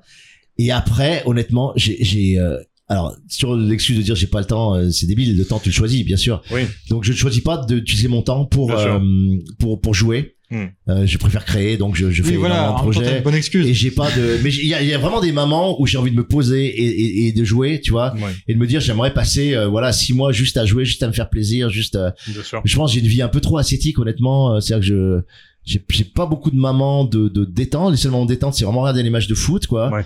Euh, et, sous les yeux un peu effarés de, de, ma copine qui euh, bon euh, j'essaie de lui expliquer l'intérêt aussi cognitif qu'il y a dans un match de foot mais euh, mais malgré tous mes efforts euh, des fois elle me dit mais qu'est-ce que tu fais encore devant un match de foot? Et euh, alors que j'ai aucune espèce de, de détente par ailleurs enfin évidemment la rando machin mais euh, donc je joue pas ouais, Ouais. je Retourne à joue ta pas. cage et va écrire. Ouais. je joue pas et en plus j'ai une approche du coup assez intellectuelle du jeu, c'est au sens où j'ai une approche de faiseur de jeu. tu Mais vois. oui, bien Ouais. J'ai sûr. une approche de concepteur de jeu. J'ai un côté critique je peux du te parler coup. des Ouais. d'apprentissage, je peux te parler de, de la façon dont c'est construit, etc. Et c'est ça qui moi m'intéresse. Hmm. Tu vois, c'est comme l'artisan qui, qui, qui voilà, qui, qui, habiterait pas dans la maison qu'il a, qu'il a fabriquée. Bien sûr. Il, ce qui l'intéresse, c'est de la fabriquer. Voilà. Donc euh, moi, je suis plus dans, dans ce côté-là. Hmm. Voilà. C'est pareil en série télé. Je vois très très peu de séries télé parce que c'est c'est extrêmement dévoreur de temps. Mais j'ai bossé sur plusieurs séries télé euh, et je, je sais comment c'est fait. Voilà. Je, je... mais j'ai une approche vraiment d'artisan. C'est pareil. De, de, de... Et pareil en livre. En fait, toute ma vie c'est ça. Quoi. C'est-à-dire que et j'ai et j'ai un problème partout. C'est comme j'ai travaillé sur énormément de médias. Je me retrouve à une soirée de gens, euh, de scénaristes de séries télé qui parlent d'une infinité de séries télé qu'évidemment je n'ai jamais vues Oui. les plus récentes, les plus anciennes, il y a toute une culture énorme. Eux, ils ont toute la culture. Et moi, j'ai euh, 1% de la culture nécessaire. Je joue un jeu vidéo, c'est exactement la même chose. Parce Ouais. que j'ai pas joué quasiment depuis l'âge de 25 ans. Donc, j'ai trois références. J'ai dû toucher à FIFA, Soul Calibur, des trucs, euh, voilà. Et, euh, et, et si j'avais fait... Euh, le seul truc que j'ai fait un peu sérieusement, c'était... Euh... Oh, évidemment, ça va m'a- m'arrêter. Tu sais, c'est le c'est l'Indiana Jones, là... Euh... Euh, Uncharted, voilà, Uncharted. Uncharted.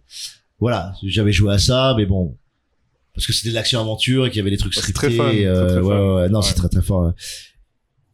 Et, et, et pareil, je vais faire une soirée euh, de d'écrivains de SF. Ils vont parler d'une infinité de bouquins qu'ils ont lus. Moi, je, je lis pas, tu vois. Ouais. je- je- j'ai honte de le dire, mais d'une, j'ai jamais lu, tu vois. Ouais.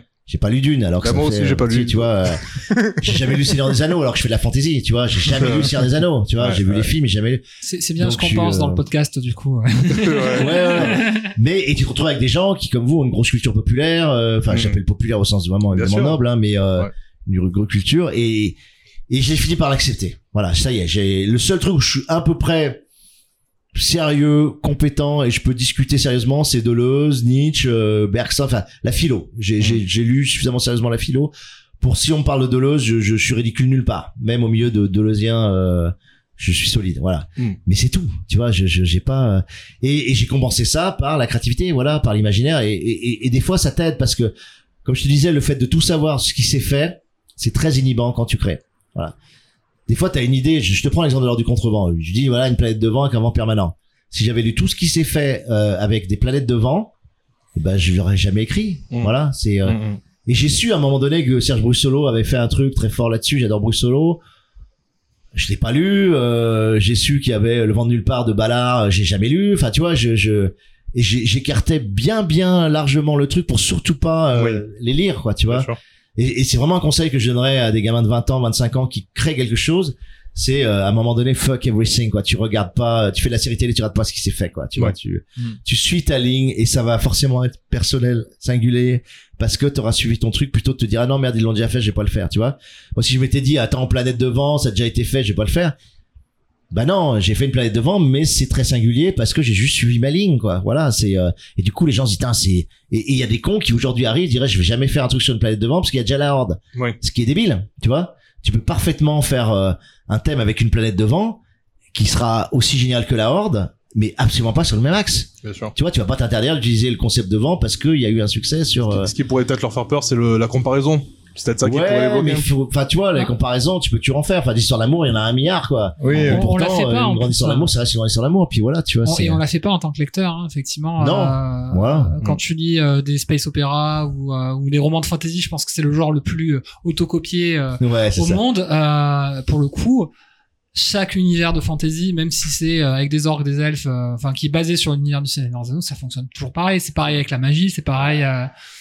Et pourtant, nous, ça nous est arrivé de nous dire, parce qu'on avait, Ah ouais, ouais, ouais, il y avait une petite anecdote à propos de ça, ouais. C'est vrai. ouais.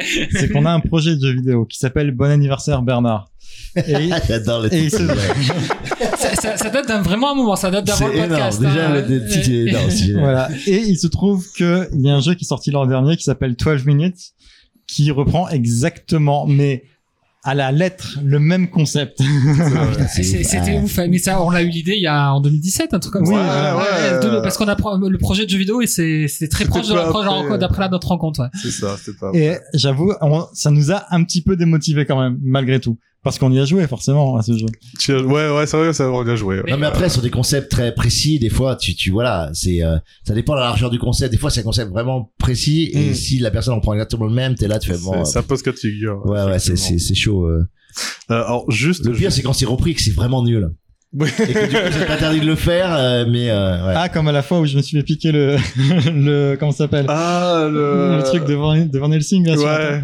Enfin bref, c'est une, une, autre, une autre anecdote à la con. C'est juste une fois sur un forum, euh, quelqu'un qui pose une question qui dit euh, c'est quoi votre faites-moi le pitch du, du truc que vous écrirez jamais, de l'idée que vous, écri- vous n'écrirez jamais. Et moi je lui fais un pitch avec une histoire avec bon bah voilà, il y a le volcan de Yellowstone qui entre en éruption, la- le ciel est couvert, du coup euh, les vampires ressortent sur Terre et reprennent euh, le contrôle de la planète parce qu'il y a la nuit permanente. Voilà. Puis ça- il y avait Ouais. Avec quelques petits détails comme ça. Et un jour Jérém, genre deux ans plus tard, il me dit ouais, euh, je viens de voir le pitch de la série Van Helsing. D'accord. Mais le truc, c'est qu'il y avait des détails, des je, je me souviens plus exactement, il y avait des trucs très précis, très spécifiques, et qui sont dedans. c'est énorme. et, et le pire, c'est que dans, dans les, dans les commentaires, forcément, il y avait un mec qui a écrit, ah, bien joué, le, le scénariste de Netflix qui en manque d'idées. Et, et oui, bon, bah, peut-être qu'il y avait un petit peu de ça, finalement. Non mais, mais mais après enfin tu vois. Oui, non, après, voilà, l'air du temps, le... Et puis parfois des concepts, si tu te le mets sur le papier, ça paraît basique. Mais c'est tellement bien traité, géré, conduit, tu vois. Tu, tu Là, pour le coup, ils ont fait de la merde. dis, euh, voilà, il y a des mecs qui cherchent désespérément un endroit où ils peuvent survivre. Il y a des, il y a des, il y a des, il y a des, il y a des zombies partout, quoi. Tu vois. Je te pose ça, tu me fais. pff.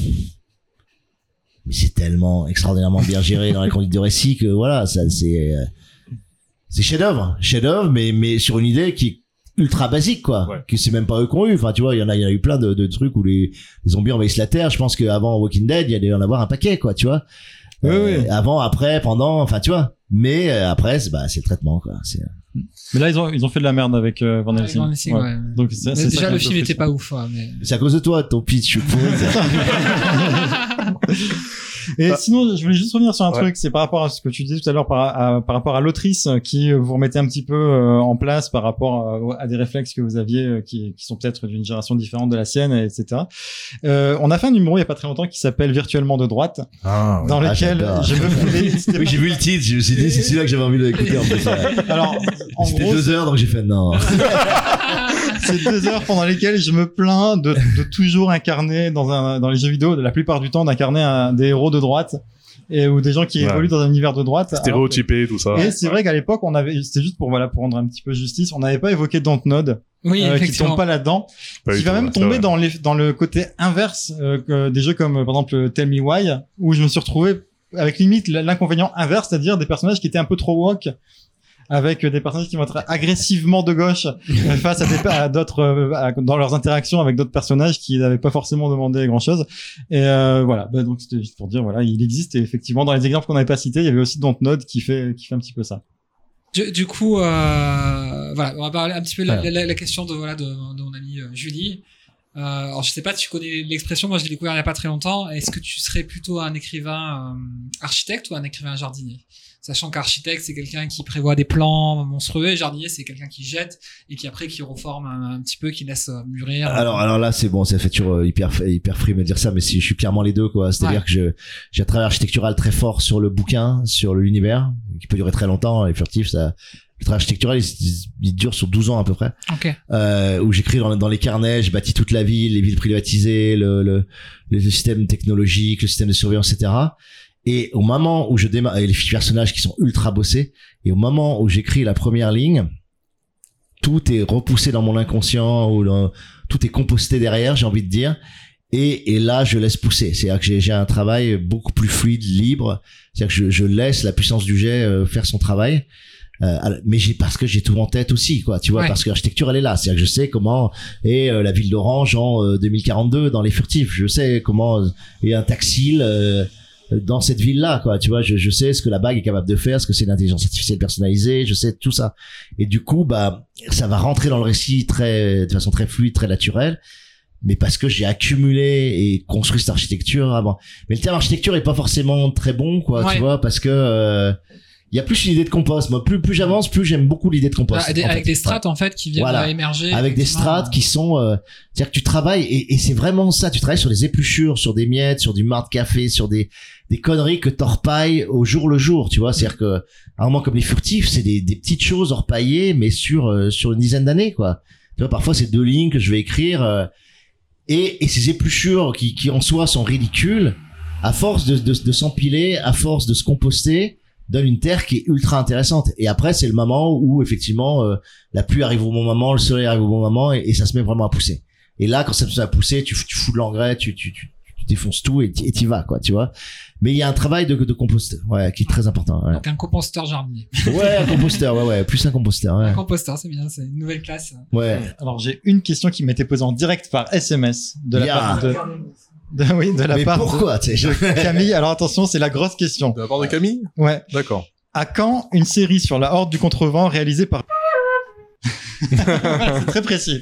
Ouais, bah c'est c'est c'est pas si débile euh, parce que on, on... Bah, Attention le scoop.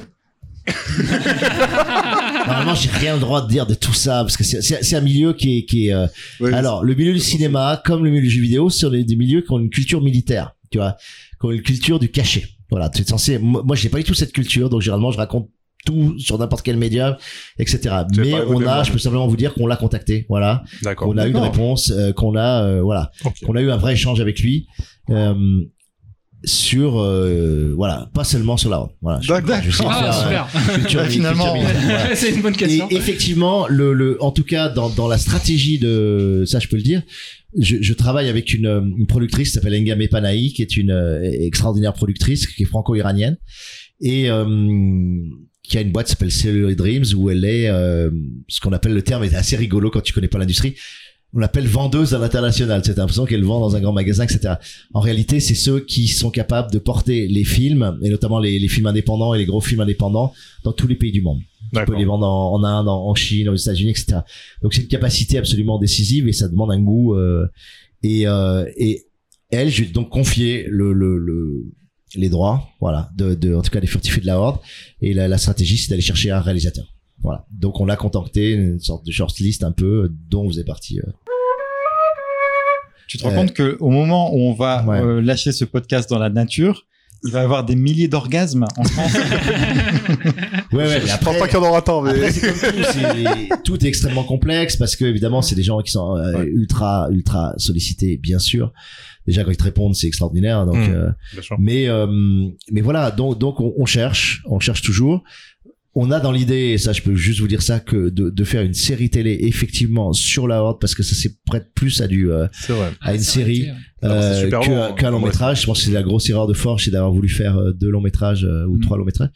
Et par contre, les Furtifs, je pense, se prêtent à un, Un, un format plutôt cinéma, ouais. à, à un long métrage. Je Mm. Pense qu'en deux heures, tu peux, tu peux faire quelque chose. Voilà. Donc c'est ça. Donc oui, j'espère que ça verra le jour. hein, euh, voilà, une série télé sur verra le jour. Peut-être en animation, peut-être en en réel, je sais pas. Voilà. Je, pense, Mais- je pense à une série la française justement euh, Cocorico Arcane de Ouais, de l'univers bien League of sûr, Legends ouais. qui est une espèce Ouais. de tuerie sans nom. euh, Ouais, qui, qui, a- qui a un carnage quoi, ouais, qui est vraiment très fort. Et si j'imagine une série d'animation sur la Horde avec la même qualité d'écriture, euh, de, de, de- D'image. Bah, si vous nous entendez, vous pouvez. ah, euh, le studio qui a créé Arcane, alors j'ai plus Non mais paradoxalement, on a eu on a eu des, propositions, Ouais, tu vois, euh, on a eu peut-être je sais pas 5 6 propositions mais mais mais rien de vraiment sérieux euh, je trouve hein, sur euh, que ce soit sur la, la horde et les et les furtifs tu euh, Ouais. Est-ce que t'as déjà été en contact, je sais pas, avec Ankaba par exemple, qui sont des poids lourds quand même on les connaît en Kama, ouais, ouais, bien sûr. Mais après, si tu veux, si moi je fais confiance à la personne à qui j'ai donné le voilà. Ouais. Euh, Je sais qu'elle va arbitrer. Elle, elle a une logique que je trouve très juste, qui est de dire si tu veux maîtriser le projet, tu le maîtriseras jamais dans ces Mhm. industries-là. Et moi, j'ai absolument renoncé à vouloir maîtriser quoi que ce soit là-dessus. Mais par contre, je veux pouvoir choisir le réalisateur ou la réalisatrice et, euh, et, et, et, et aller discuter avec l'équipe de scénaristes. C'est-à-dire que moi, je me, je me positionne en guide spirituel quand si ça voit le jour. C'est-à-dire que j'irai juste voir le réal ou la réal et puis euh, les scénaristes, je leur dirais voilà, l'esprit de la horde c'est ça, l'esprit des furtifs c'est ça. Je vous explique. Si vous voulez que je bosse, si que je vous aide à à, à, à, à mâcher un certain nombre d'éléments très fins du, du, du de ce monde-là, je peux le faire, je peux vous aider, ça peut m'éclater. Mais je vais surtout pas rentrer en scénarisation, je vais surtout pas le porter moi-même parce Mm. que là c'est un coup à te faire des ulcères. Je l'ai fait Bien sur sûr. Forge, le projet de Forge, et je le referai plus, tu vois Mhm. parce que le, le producteur te modifie tout et euh, et que toi t'as une vision et que ce sera pas la vision euh. donc Bon, euh, bon, on croise les doigts. Ouais, Ouais, vraiment. Voilà. non mais on croise les doigts ouais ouais que ce, ce soit vraiment euh, qu'il y ait une super réalisation qu'on trouve la bonne personne La bonne personne, Ouais. effectivement. C'est le moment de poser la question de 2009. ouais Alors effectivement, donc euh, dédicace à Ram, hein, euh, du coup, qui disait en 2009, il te posait la question par mail. Alors, je sais pas comment vous vous étiez rencontrés, échangés, etc. Et, et tu disais du coup que t'as, des années plus tard que euh, tu as, quand tu parlais justement du projet de la Horde contrevent avec la Forge, tu dis, je, je vous ai rencontré. Je, je lirai le mail, il est très chouette. euh, mais Ouais. euh, je vous ai rencontré comme ça par hasard euh, il y a deux mois ou il y a dix ans euh, et pour vous parler du projet de la Horde. Et, et du coup, voilà, pour revenir à cette question de 2009. Euh, y y aura-t-il une suite un jour?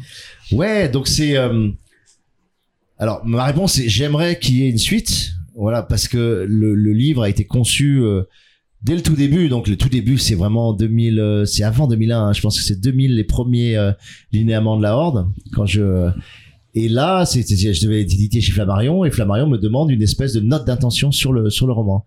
Et là je l'ai encore cette note d'intention un jour peut-être on la publiera ou on, euh, pour les fans ou je sais pas quoi. Mais euh, c'est là que j'explique que c'est un diptyque c'est-à-dire c'est deux tomes c'est conçu pour être deux tomes. Même pas un triptyque hein, tu vois c'était Ouais. vraiment deux tomes. Et, euh, et, et c'était construit comme un boléro. Il y avait, il y avait cette image du boléro c'est à dire je, je partais de 23 personnages comme si tu avais 23 per- instruments de musique pour descendre jusqu'à un qui est, qui est sauve dans le, dans le bouquin. Et, et le tome 2 c'était le boléro dans l'autre sens. C'est à dire que je partais de 1 et je, et j'ai reconstitué toute la horde jusqu'à jusqu'à 23 donc il y avait vraiment ce truc là et donc la fin du tome 1 est vraiment on est à l'étiage quoi. On est euh, il y a plus que sauve de vivant quoi Alors, Enfin, si, spoiler, on- pour ceux qui l'ont pas lu. Ouais, voilà. euh, en fait, il y a les Dubka qui sont présents, il y a, il y a, il y a AOI, etc. Mais, mais voilà. Et du coup, euh, donc j'ai j'ai assez précisément en tête ce que serait le tome 2. Donc je pourrais le lancer euh, Si je devais faire du commercial, je le lancerais comme ça, je me ferais plein de fric et tout, ça serait cool. Mais euh, moi, j'ai vraiment l'exigence que si c'est le tome 2, il faut qu'il soit au moins aussi bien que le 1, Ouais. ce, qui, ce qui est très rare dans les séries. Euh, donc ça veut dire que là, j'ai plein de concepts, j'ai plein d'idées qui sont, je trouve, très bien, etc. Mais pas assez bien pour être à la hauteur du, du, du tome 1. Voilà. Mais ils iraient où? Ils iraient à l'est, à l'ouest? Ouais, non, mais c'est une bonne question. C'est-à-dire que déjà, tu peux pas refaire une. euh, tu peux pas refaire la même chose. C'est-à-dire que tu peux Oui, pas bah refaire un groupe d'humains qui remonte à le vent, puisqu'on sait maintenant que spoil numéro 2 que la Terre est ronde. Non, mais c'est ouf. Et euh, voilà. Donc, euh, tu tu tu vas pas refaire ça. Donc, qu'est-ce que c'est? Comment tu trouves un enjeu aussi puissant que un groupe va chercher l'origine du vent Tu vois? Le cap narratif, il est tellement tendu, tellement simple, tellement puissant. Mais puis toute la société Que- tourne autour de ça. Enfin, Ouais, et en plus, donc, donc, donc, t'es sur quoi? Bah, t'es sur les autres formes du vent, en vérité. C'est ça, le tome 2. C'est-à-dire que, Ah oui. on n'est pas sur le vent linéaire, on est sur les vents bouclés. Donc, on est sur les crônes, les antéchrones, on est sur euh, le vif, on est sur euh, les glyphes, on est, voilà, on est sur toutes les formes bouclées du vent. Toutes les formes euh, récursives du vent. Donc, l'enjeu est complètement différent. Donc, il est plus dispersif, il est plus axial, il est, enfin, tu vois, ça, ça modifie tout. Mais pour le faire d'une façon qui soit pas juste, euh, pff, euh, ce que j'appelle du tourisme d'univers, tu vois, c'est Mm. pas, euh, voilà. Et en plus, il ramène un par un tous les vifs, euh, sauf donc euh, comment il les ramène, de quelle façon, pour constituer quelle horde, etc. Il y a tout un Ouais, il y a une charge émotionnelle extrêmement ouais très grande. quoi. Et en fait, ils se battent contre les- enfin, le, le grand antagoniste, ça devient les antéchrones, c'est-à-dire les crônes dotés de conscience dans le dans le dans le tome 2, alors que l'antagoniste c'est évidemment le vent, euh, le vent linéaire dans le dans le tome 1. Donc ça implique une toute autre euh, approche, mais mais je, il me manque je le sens, il me manque un truc qui fait que je me dis oh putain là là ok là j'ai un truc qui va tout défoncer quoi. Alors, Voilà. je, je propose qu'on euh, brainstorm vite fait pendant en met un peu. Mais on avait beaucoup travaillé, tu vois, justement avec le projet de Forge, c'était génial parce que là c'est pareil, on avait une équipe de 6 Il y avait Norbert toujours, il y avait euh, il y avait Léon Henry qui est un super écrivain que j'adore, etc. Et on avait beaucoup travaillé sur euh, aussi sur un tome 2, mais c'était en fait la suite du film, quoi. Donc ils avaient amené aussi plein d'idées assez délirantes. Il y avait euh, Norbert, je me rappelle, il y avait une idée super belle, c'était que les pierres et la roche, elles, elles, euh, elles stockaient le vent, tu vois, elles absorbaient le vent. Et c'était capable ensuite de le restituer, tu vois, comme si elles épongeaient, euh, C'est tu vois. C'était hyper beau, donc il y avait une espèce de compacité vibratoire dans les pierres liées au vent et à le... Enfin, tu vois, il y avait plein d'idées aussi qui étaient qui étaient géniales et euh, bon voilà. Donc on verra. Et puis il y avait il y avait il y a surtout le, le, le fils de Caracol, euh, Orochi et Sov, Barouf là, cette espèce de boule de vent euh, qui est une sorte de Caracol bis euh, et qui aura un rôle très important dans le 2, tu vois, parce que est-ce qu'il se rétro-morphose vers l'humanité ou est-ce qu'il part dans, dans une boule de vent? Est-ce qu'il devient l'antéchrone Est-ce que donc il y a plein de choses super à, à développer quoi, mais euh, donc j'avais dit je le ferai à 60 ans, 65 ans, la retraite ou je sais pas quoi. Ouais, tu Mais as en dit fait, à tu sais 60 pas ans dans le mail, ouais, ouais, ouais, Ouais, tu sais pas, mais c'est parce que je savais que j'allais faire le furtif, je sais aussi que je voudrais faire un quatrième roman qui soit encore une grosse création d'univers. Je pense qu'après j'aurais j'aurais j'en aurais fini peut-être avec le- l'envie de faire des gros gros univers et j'aurais peut-être envie de faire là euh, justement en finesse et avec beaucoup plus de maturité la Creuser. horde plus de maturité j'ai envie de dire psychologique émotionnelle euh, la horde plus de sagesse peut-être tu vois euh. mais c'est pas sûr du tout parce que c'est pour faire un tome 2 qui qui soit bâtard et rien de pire que tu vois il y a rien de pire que les séries où le tome 1 est génial et tu vois Matrix moi j'ai j'ai jamais réussi à Ah, dépasser le 2, ouais, effectivement. ouais à- non mais même à avaler qu'ils aient fait un 2 et un 3 aussi euh, Mm. Aussi pauvre par rapport à, par rapport au 1 qui, qui, qui est quand même un, un- un sacré putain de chef-d'œuvre quoi voilà donc Ouais. euh, mais voilà la grâce c'est qu'il a pas tout le temps c'est les- non Ouais. mais c'est l'immense risque bien sûr hein.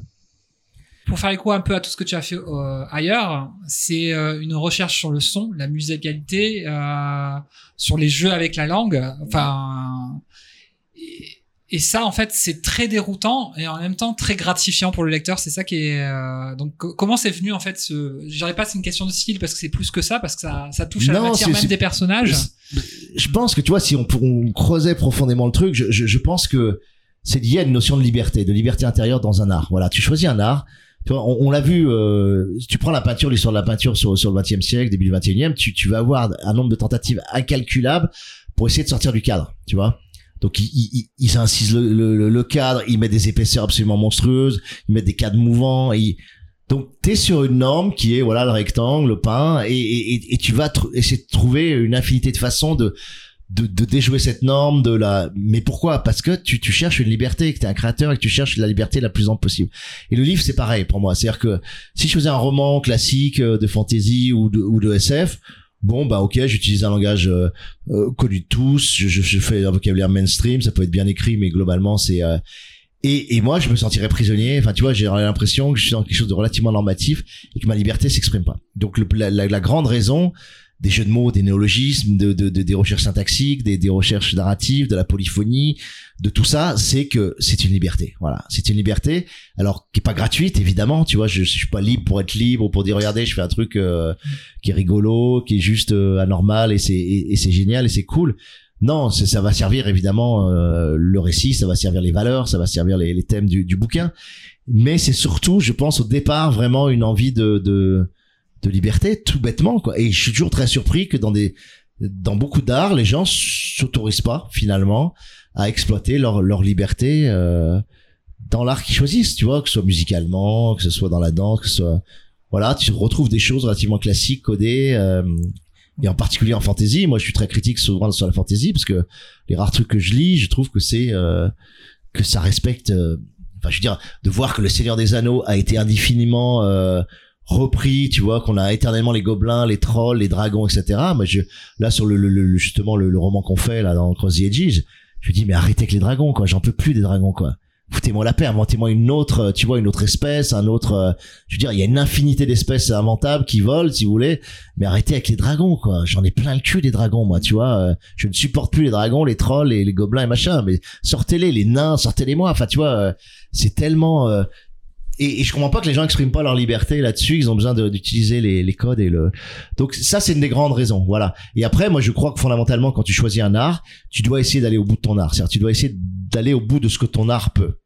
Et on est très loin d'avoir été au bout de ce que évidemment la littérature peut, de ce que la forme livre peut, de ce que l'objet livre peut. Tu vois, c'est pour ça qu'on Je- j'ai beaucoup travaillé la typographie. Je pense, je travaillé pense à la, ouais. à la maison des feuilles. euh, Voilà, la maison des feuilles, tu vois, qui, qui est qui est une espèce extraordinaire. Ouais. littéraire, mais moi qui m'a, pareil, un peu comme la Horde, qui m'a perturbé en fait, toi, perturbé dans le dans le bon sens, c'est-à-dire que du Mm. coup, avec on joue avec l'espace de la page, il y a des notes de, de recherche Ah. euh, Ah, c'est universitaire en plein milieu du texte. c'est un truc de fou furieux, ça. Ouais, ça, vu, euh. c'est- et, et pareil, ça Ah. c'est un truc que je rêve bizarrement à être adapté en série parce que du coup il y a, il y a, il y a vraiment ce potentiel de euh, d'exploration des, des profondeurs. de- Ça joue avec la typographie pour faire des dessins ça, et et tout. voilà. Enfin, Non, ça, mais ils c'est- font tout. c'est Ils essaient de tout explorer. Ouais. Tu vois? Et là, il y a un petit côté virtuosité, tu vois, Ouais. dans le. Mais malgré tout, je crois qu'il sert le récit. Euh, moi, je Ouais, l'ai pas c'est lu, ça, mais ça tu vois, sert j'ai le l'impression récit, que ça sert ouais. quand même le récit de cette pièce cachée, et machin. Il y a un côté enquête. Et euh, et voilà, c'est génial. Mais combien d'expériences comme ça Ouais. pour des millions de bouquins qui Ouais. sont les mêmes? Enfin, tu vois, où t'as le rectangle, euh, tu justifies à droite, tu justifies à gauche, euh, tu vois. euh, Et t'es là, tu fais, tu vois, là, là, je reviens d'un truc à la Sorbonne sur la typographie. J'étais avec euh, avec Esther Zah, qui est, qui est marseillaise d'ailleurs maintenant et, euh, et qui a fait la typographie de- de- des furtifs. Et les gens, ils sont fous, tu vois, les rencontres de Lure qui sont sur la typographie. Quand ils nous ont accueillis, on était les superstars du, du, du secteur, quoi, tu vois. Parce que plus personne, plus aucun écrivain ne tente des choses d'un point de vue typographique, quoi. Mm. Tu vois Ils avaient enfin des écrivains euh, vivants, euh, réels, qui continuent à écrire, et une typographe réelle qui a 25 ans, qui travaille sur des... euh, Et tous les typographes, ils étaient comme ça, en pamoison, euh, en disant, mais c'est génial, vous... vous vous vous rendez compte du pouvoir de la typographie? Bah je dis bah oui je me rends compte du pouvoir de la typographie évidemment quoi tu vois.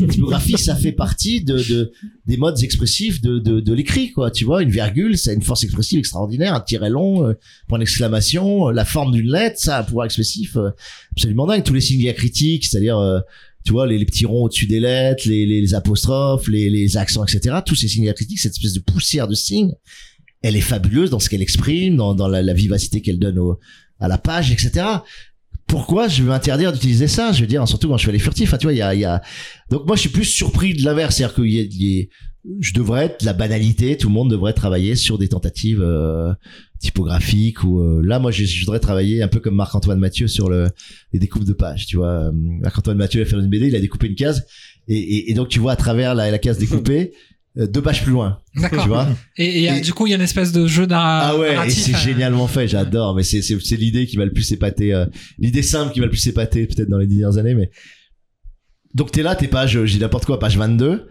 Donc tu regardes trois cases. La quatrième case, elle a été découpée. Donc tu vois ce qui se passe dans la case 24. Donc t'es une sorte de flash forward, tu vois, mais qui s'intègre dans la page 22 puisque de toute façon elle est collée. euh, Et quand t'arrives à la page 24, t'es un effet de déjà vu puisque tu l'as déjà vu dans la page 22, tu vois. Ouais. Et réciproquement, quand tu tournes la page, page 23, tu vois ce qui se passe à la page 21, tu vois. Et donc, t'as Ah, l'espèce de, de ouais. flashback. Et c'est tout con, c'est un coup de cutter sur une case. C'est génial. c'est oui, génial après, C'est un coup de génie, mais franchement, c'est un putain de coup de génie, Mm. quoi. Et moi, je rêve de le faire, euh, donc je voulais le faire justement sur le footing. Mon éditeur m'a dit, ah, t'arrêtes tout là parce que ça va coûter euh, 60 euros le bouquin, etc. parce qu'il faut tout faire à la main. Et euh, chaque livre. mais je voulais découper soit des paragraphes, soit juste un mot, etc. Et pour avoir ce phénomène-là, tu vois.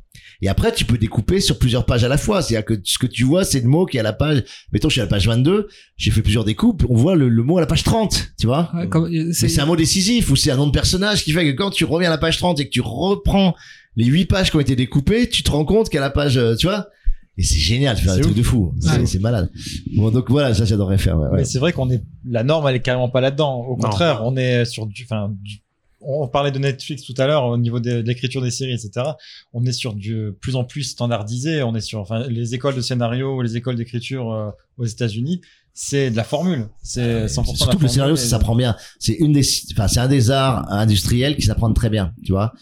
Tu peux apprendre à scénariser. Après, t'es doué, t'es pas doué, etc. Mais, mais t'as en tout cas un certain nombre de méthodes. Il y a beaucoup de cours, il y a beaucoup de livres. T'apprends des choses, voilà. Mm. Donc, tu peux très vite normaliser euh, beaucoup la scénarisation, quoi. Et effectivement, on les reconnaît.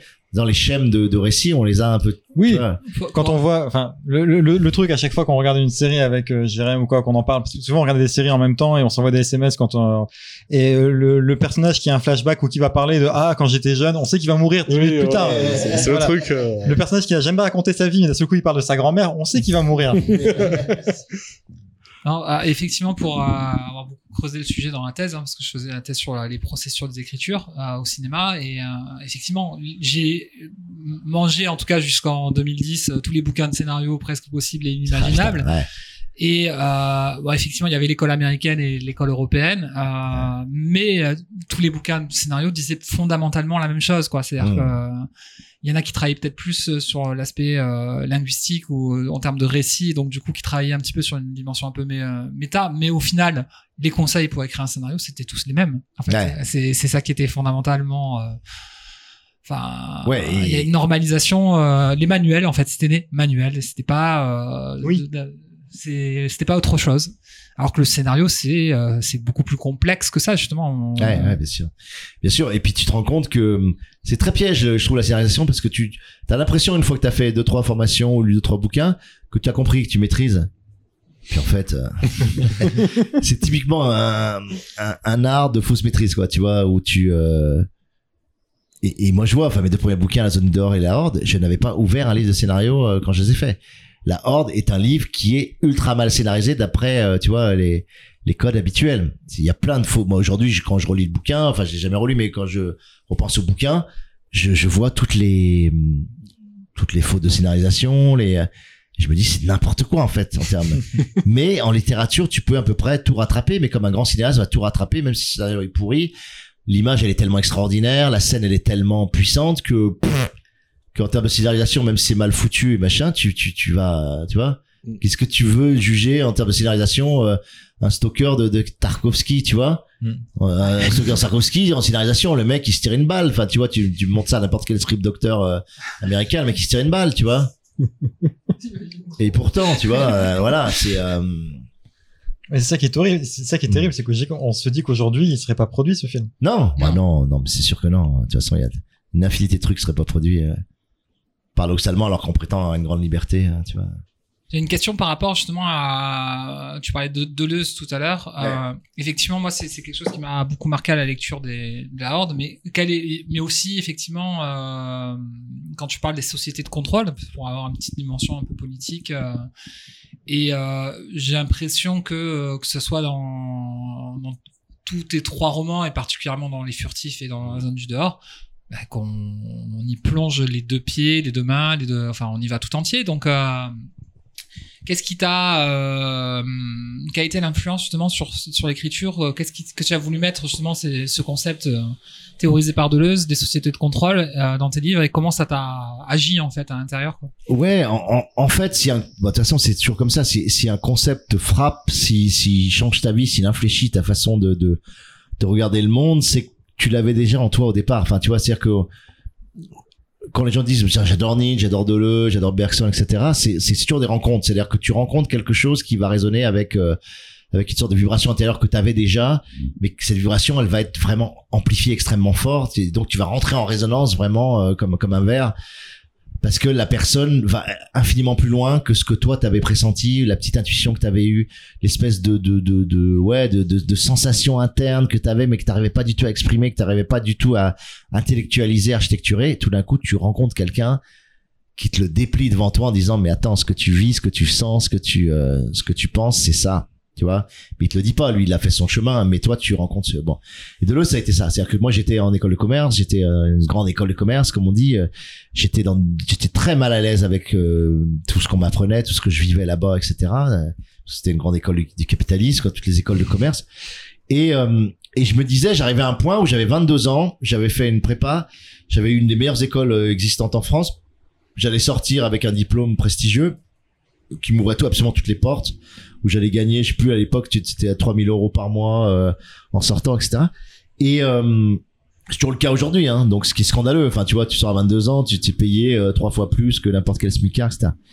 Et je me dis, et je sentais, je me sentais englué, je me sentais coagulé, j'avais l'impression que quelque chose poissait autour de moi, que j'avais pas une véritable liberté, que je, alors que je devais normalement, j'avais fait tout ça pour avoir euh, le champ maximum justement de liberté, je me sentais complètement enfermé en fait, tu vois, et je, je comprenais pas pourquoi. Et je comprenais bien que c'était pas un problème de, de, de police, de gouvernement, de d'armée. Enfin, tu vois, c'était pas les régimes disciplinaires habituels qui m'empêchaient de, puisque il y avait pas l'autoritarisme dans ces écoles. T'es très très libre.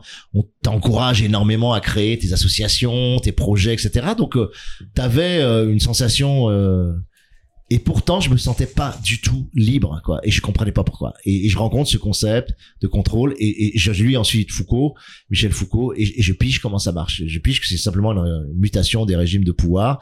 On avait le régime féodal, puis le régime disciplinaire, 18e, 19e, début 20e. Et qu'on est sorti de l'autoritarisme, on est sorti de la verticalité, on est sorti des pyramides, on est sorti et on rentre dans un tout autre régime très neuf euh, qui à l'époque était assez peu exploré, qui était ce régime de contrôle qui est devenu aujourd'hui le régime de la trace, puisque là ils ont encore fait plus fort, c'est-à-dire que ils nous donnent une liberté a priori totale de, de consommation, de de de- d'utilisation d'applis, d'utilisation de services. On est on est dans un monde qui n'a jamais été peut-être aussi libre, en tout cas dans la dans dans la consommation individuelle. Et ils ont besoin absolument de cette liberté pour pouvoir mieux nous aliéner en réalité, parce que pour pour faire qu'on laisse les traces qu'on qu'ils ont besoin qu'on laisse et réutiliser ces traces, j'ai envie de dire contre nous, quoi, tu vois, euh, ou en tout cas euh, pour induire un certain type de comportement euh, prévisible, prédictible, euh, de consommation, d'achat, de, de, de comportement, de rapports sociaux, etc. Et, euh, et ça, c'est extraordinaire, c'est très neuf parce que le numérique a donné une extension au contrôle qui était absolument in- inimaginable. C'est-à-dire quand Deleuze écrit euh, le post-scriptum de de contrôle, qui, qui est un texte profondément visionnaire parce que Internet n'est pas encore arrivé, les réseaux sont pas encore arrivés, le smartphone n'est pas encore arrivé. Euh, donc on est en 92. Et, et 95, c'est l'arrivée euh, de l'internet grand public et, et, et- du téléphone portable qui va devenir l'outil euh, absolument optimisant de moi ce que j'appelle l'auto-addiction en fait, de la servitude volontaire et de l'auto-addiction euh, au numérique, euh, dans lequel on est quasiment tous intégralement pris aujourd'hui, voilà, et avec notre consentement plein et entier et, et avec le sentiment parfait d'être aliéné mais de rien pouvoir faire contre cette aliénation parce qu'on l'exerce nous-mêmes sur nous-mêmes, tu vois, il y a des boucles auto-addictives, d'auto-asservissement euh, qui sont qui sont prodigieuses. Et ça, euh, voilà, Deleuze l'intuite euh, vraiment en 92. Voilà, donc euh, donc effectivement, j'en fais le cœur de la zone du dehors, mon premier livre. Et c'était une façon pour moi de, de me défaire de ça, tu vois, de me dire comment on peut se libérer, avec cette naïveté toujours de croire que parce que tu révèles, parce que tu pointes, toi, c'est la naïveté Snowden ou la naïveté euh, Julian. Assange ou, euh, ou la naïveté GIEC, mais, mais, mais tu peux pas leur reprocher, on est tous dans cette naïveté-là. Et c'est marrant, j'ai entendu un mec me dire un truc génial là-dessus euh, il y a tout récemment. Il disait, en fait, c'est une souche judéo-chrétienne, la révélation. C'est-à-dire que le fait qu'on te révèle quelque chose ou que Dieu te révèle, tu vois, je dis n'importe quoi sur le mont des Oliviers ou dans le... C'est-à-dire que ce moment où on te donne une information, alors ça peut être une révélation évidemment spirituelle, intuitive, euh, sensorielle, euh, mais elle peut être aussi informative, quoi. Tout va changer. La révélation va tout changer. Tu vois, il y a ce truc-là politiquement duquel moi je suis encore très prisonnier. C'est-à-dire que dans la zone dehors, je suis encore dans l'idée que si on arrive à révéler l'architecture de contrôle qui s'exerce sur nous, alors les gens vont tous se révolter, se libérer, machin. Et en fait, il se passe rien, Ouais. tu vois. Je veux dire, Snowden, il a fait la plus forte révélation pour moi, hein, jamais produite sur sur une voilà sur une société quoi. La révélation d'une surveillance absolument hégémonique, exhaustive, d'une finesse extraordinaire, euh, individualisée sur des masses et des individus qu'on subit à quasiment absolument tous dans tous les pays du monde, etc. Ouais, il y a une acceptance euh, globalisée. Qu'est-ce qui s'est passé Rien. Tu vois, il y a eu trois, je veux dire, il y a des articles, on a dit voilà, c'est horrible et machin. Mm. On a juste enfermé Snowden, euh, il, est, il est exilé en Russie, et puis basta, tu vois. Tu vois, Assange, il a sorti des milliers, voire des millions de documents, de leaks, quoi, de fuites euh, diplomatiques ultra euh, importantes, euh, ultra réalistes, enfin véridiques, puisque c'est des, c'est même des, enfin c'est c'est l'utilisation des canaux diplomatiques, etc. Qu'est-ce qui s'est passé, quoi? Il a juste, voilà, il, juste, on l'a détruit, comme on a détruit Snowden, comme tous ces gens-là ont été détruits, quoi, et par la torture blanche, enfin, tu vois, par, par euh, une façon, une façon de les, voilà. Et, et pour moi, c'est des croisés, c'est des Christ, quoi, de la révélation qui, qui, qui, qui, qui ont été détruits sur l'autel de la croyance qu'on va, avec une révélation, changer. Et ça, c'est flippant. Enfin, tu vois, c'est-à-dire que on a besoin, même dans les approches révolutionnaires, de se dire une révélation, une belle révélation bien placée au bon moment, elle va tout changer, quoi. Tu vois, moi j'ai cru par exemple sur les migrants. Tu vois, au moment où il y a eu, euh, où il y a eu le petit gamin turc là de 5 ans avec son t-shirt rouge, son pantalon bleu qu'on a retrouvé sur une plage. Plage, ouais. Cette photo, c'est une des plus belles, les plus extraordinaires, les plus belles dans l'horreur et une des plus belles euh, Ouais. dans, dans la capacité à mobiliser des affects qu'on n'ait jamais eu sur les, pour moi, sur les migrants. Ok? Il y a une réaction de Merkel. Il faut pas dire que ça a été complètement nul le- le- l'impact de ça, parce qu'Angela Merkel, c'est là qu'elle a accepté aussi derrière de d'accueillir un, un million de migrants, etc. Mais aussi parce que les Allemands n'ont aucune fécondité et donc ils avaient besoin de remonter. Euh, euh, ils perdaient des habitants, etc. Bon, donc c'est pas complètement évidemment, euh, mais quand même, le, le- le- la souche chrétienne de Merkel, même si j'aime pas du tout Merkel, a, a permis quelque chose. Mais c'est tout, tu vois. Ah, elle a quand même beaucoup été partagée sur Facebook, cette photo. Ouais. Ouais, mais comme tu dis, tu vois, et, et ça produit une émotion sur l'instant. Cette émotion, elle est consommée sur l'instant.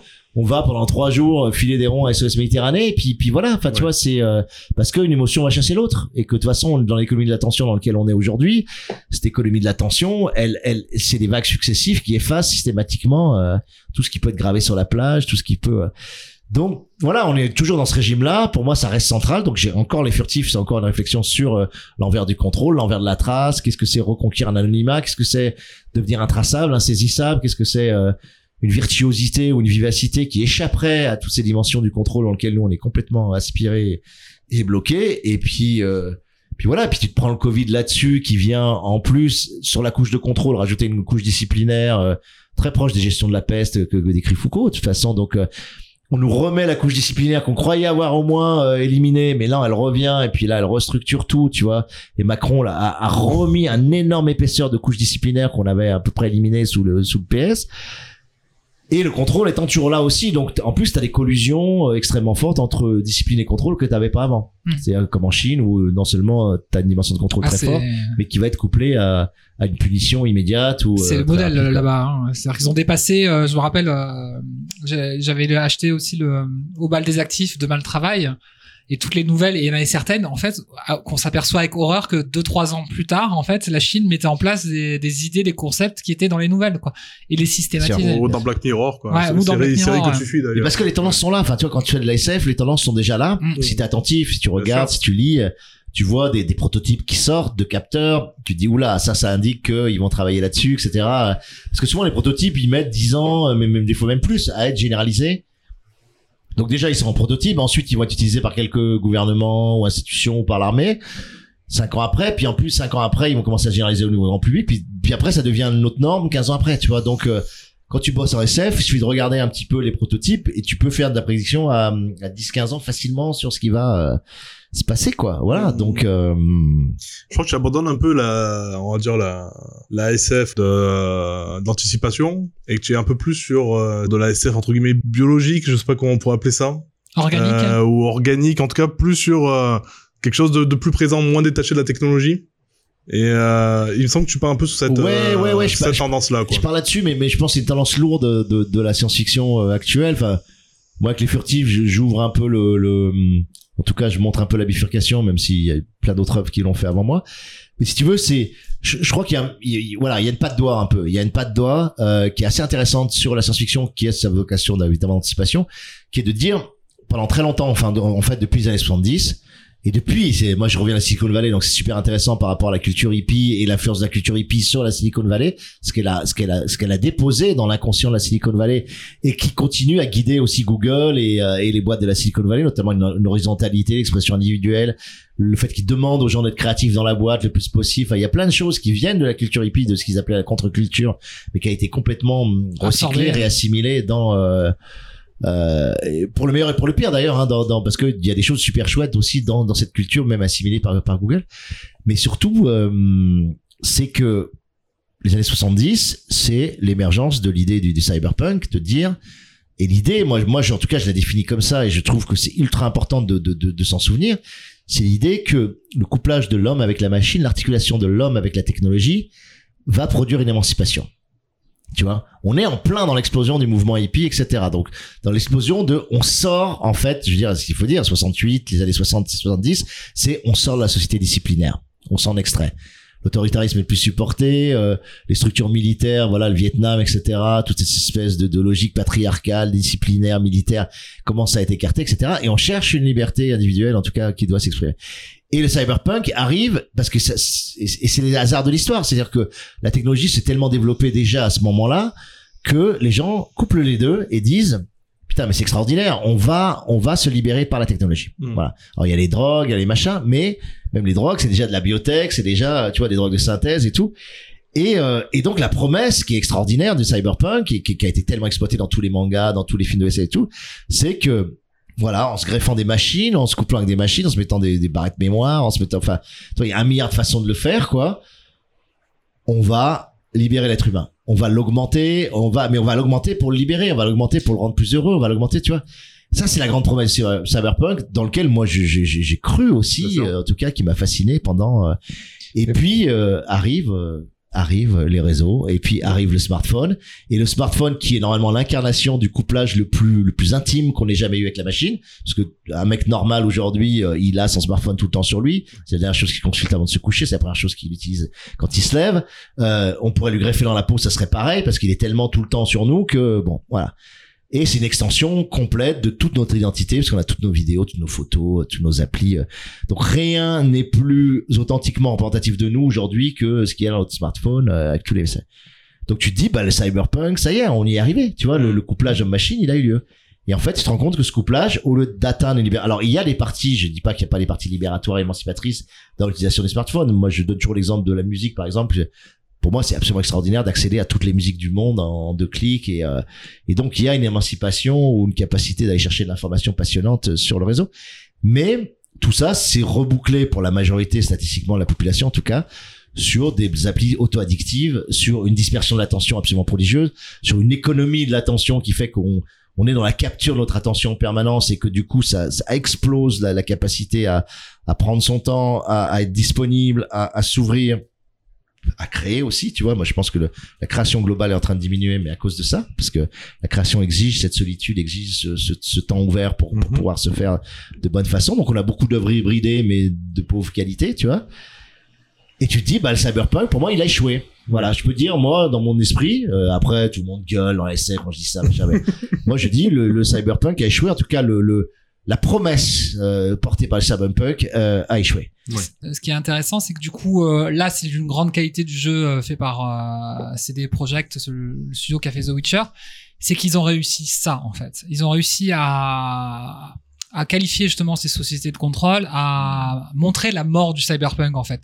C'est c'est une ode à, funèbre au cyberpunk ce jeu et euh, Génial. quelles ouais. que soient les fins que, qui se passent dans le jeu, en fait, euh, tout montre en fait que euh, c'est une stratégie de l'échec permanente en fait. Et Mais justement, c'est ce que j'allais dire. Est-ce que c'était pas déjà écrit dans le cyberpunk dès, dès Ouais. le départ, en fait? Est-ce que c'était pas déjà. Enfin, j'ai l'impression que la plupart des œuvres sont plutôt pessimistes sur l'usage de la technologie, justement, dans la plupart des œuvres cyberpunk, nous présentent ça comme une manière de.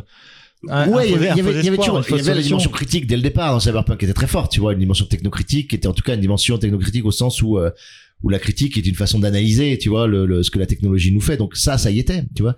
Mais il y avait quand même malgré tout cette promesse, tu vois. Même dans Matrix, tu vois, c'est une incroyable œuvre euh, qui peut être considérée comme très noire, mais il y a quand même une réflexion sur l'émancipation possible, euh, tu vois, euh, que, que que ça peut produire.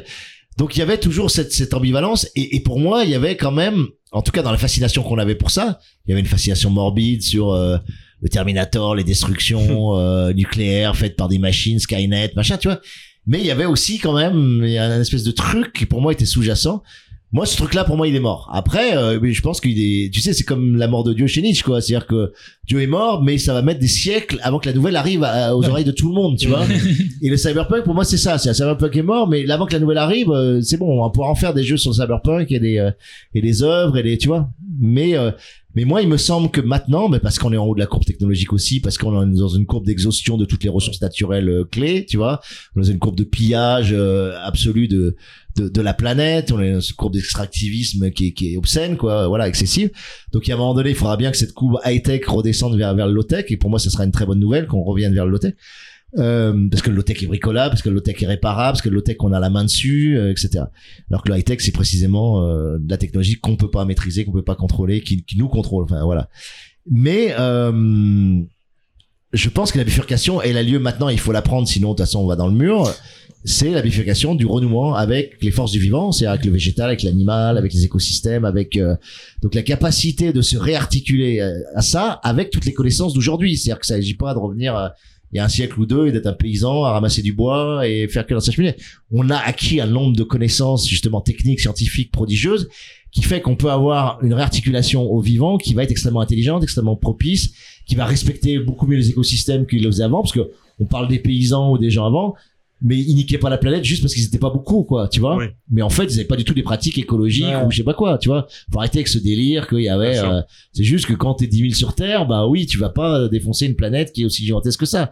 Euh, mais voilà. Mais je crois qu'on est mal barré parce que là, a priori, la solution, ce serait plutôt de faire plus, de, de construire des arbres en plastique avec des petites éoliennes qui vont filtrer du CO2 euh, plutôt que de planter des vrais arbres qui, qui filtrent naturellement le CO2. ah bah ouais de toute façon il y a toujours le techno-solutionniste qui continue. C'est les mecs qui croient qu'on va résoudre les problèmes posés par la technique par la technique Hmm. et pourquoi pas il y a une partie qui peut être résolue par la technique Ça peut elle-même aider un peu. mais euh, c'est- ça peut pas être que ça enfin tu vois Mm. sinon sinon c'est infini c'est euh. plus une approche syn- syncrétique. C'est-à-dire, euh, effectivement, Ouais. je lisais un dossier sur le Demain tous paysans dans le magazine Ouzbek Erika. Et euh, il, il montrait en fait que les solutions pro- proposées effectivement étaient loin euh, de revenir aux techniques ancestrales, mais de s'en inspirer avec les outils d'aujourd'hui euh, pour pouvoir avoir un meilleur euh, contrôle des rendements et en même temps privilégier effectivement tisser des réseaux, euh, c'est-à-dire pour renourrir la terre, pour euh, utiliser moins d'eau, euh, travailler sur des logiques de permaculture, en fait, et tout ça en coûtant beaucoup moins d'argent, en travaillant beaucoup moins d'œuvres, avec beaucoup moins de monde. C'est ça qui est intéressant. C'est- ça, on dit pas assez, tu vois, le, le piège du terme retour, retour à la bougie, par exemple, et, et- et c'est super piège parce que ça laisse croire que tout est resté figé et que ce qu'on propose dans, dans, justement, tu dis tous paysans, ou de dire, euh, bah, nous, par exemple, sur la zeste, là, qu'on est en train de créer, la zone d'expérimentation, on fait du maraîchage à 1300, mais on, je veux dire, on peut faire du maraîchage à 1300 parce qu'on a un ensemble de connaissances qui ont été empilées, accumulées, compostées par je sais pas combien de chercheurs, de scientifiques, de paysans, d'agriculteurs, qui fait qu'aujourd'hui on va pouvoir effectivement cultiver dans des zones qui étaient a priori incultivables, tu vois. Donc on bénéficie en réalité d'une science de très haut niveau pour être des paysans chez nous, enfin tu vois, en Mm. tout cas pour pour aller alimenter une trentaine de personnes, 40 personnes sur un lieu qui normalement est pas propice du tout, euh, tu vois.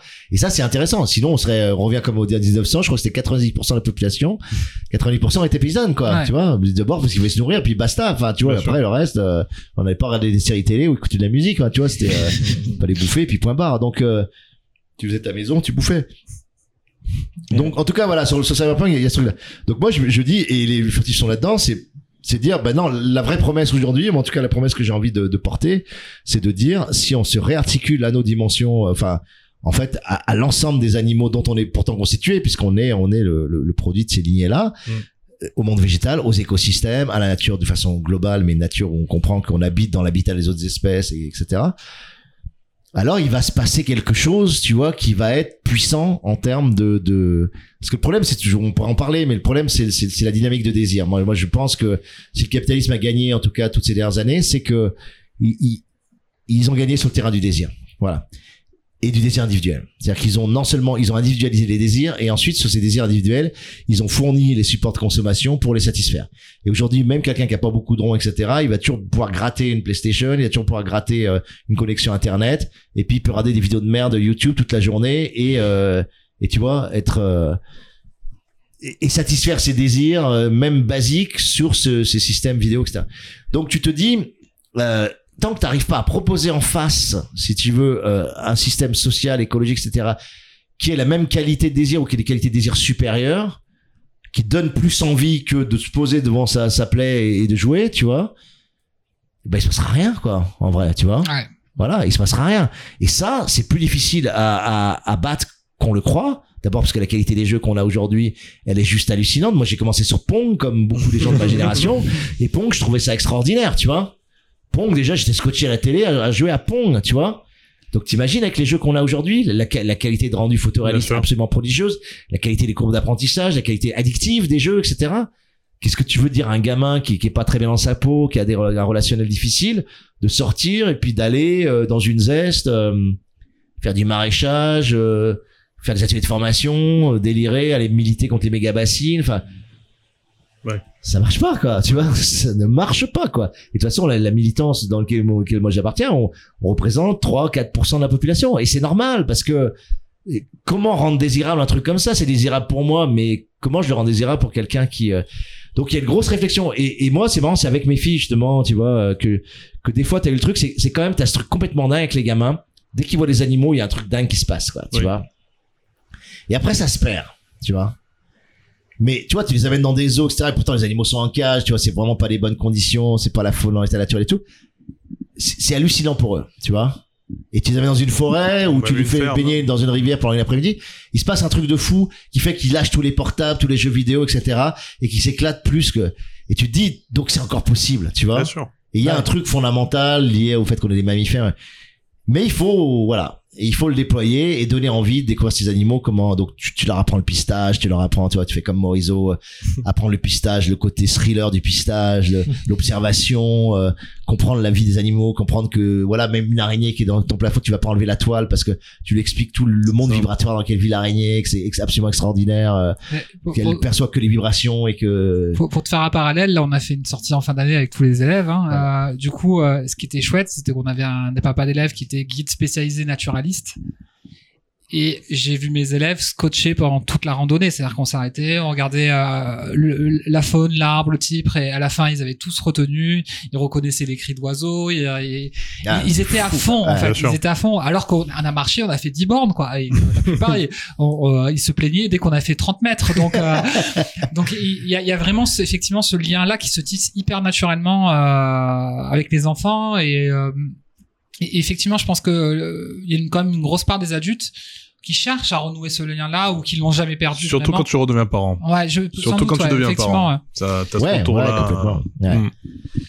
Et, et, et on est très comment dire ça on est on est très teubé aujourd'hui pour le faire c'est-à-dire qu'on revient tellement loin c'est-à-dire la coupure avec le monde naturel a été tellement forte pendant deux siècles enfin vraiment euh, ce qu'on appelle la modernité c'est l'apparition du, du d'un anthropocentrisme tellement fort euh, cet anthropocentrisme que voilà on a une coupure que- et du coup les renouements ils, ils prennent des formes qui peuvent être ridicules aujourd'hui mais donc pour moi il faut pas se moquer parce que on, on réapprend tu vois et les gens ils viennent là faire des stages enlacer des arbres etc moi tu vois je regardais ça je disais putain c'est vraiment ridicule euh, tu vois, une fois, on m'a fait faire un truc, tu vois, tu tombes bandes les yeux et puis tu marches dans la forêt, tu commences à toucher des trucs, des champignons.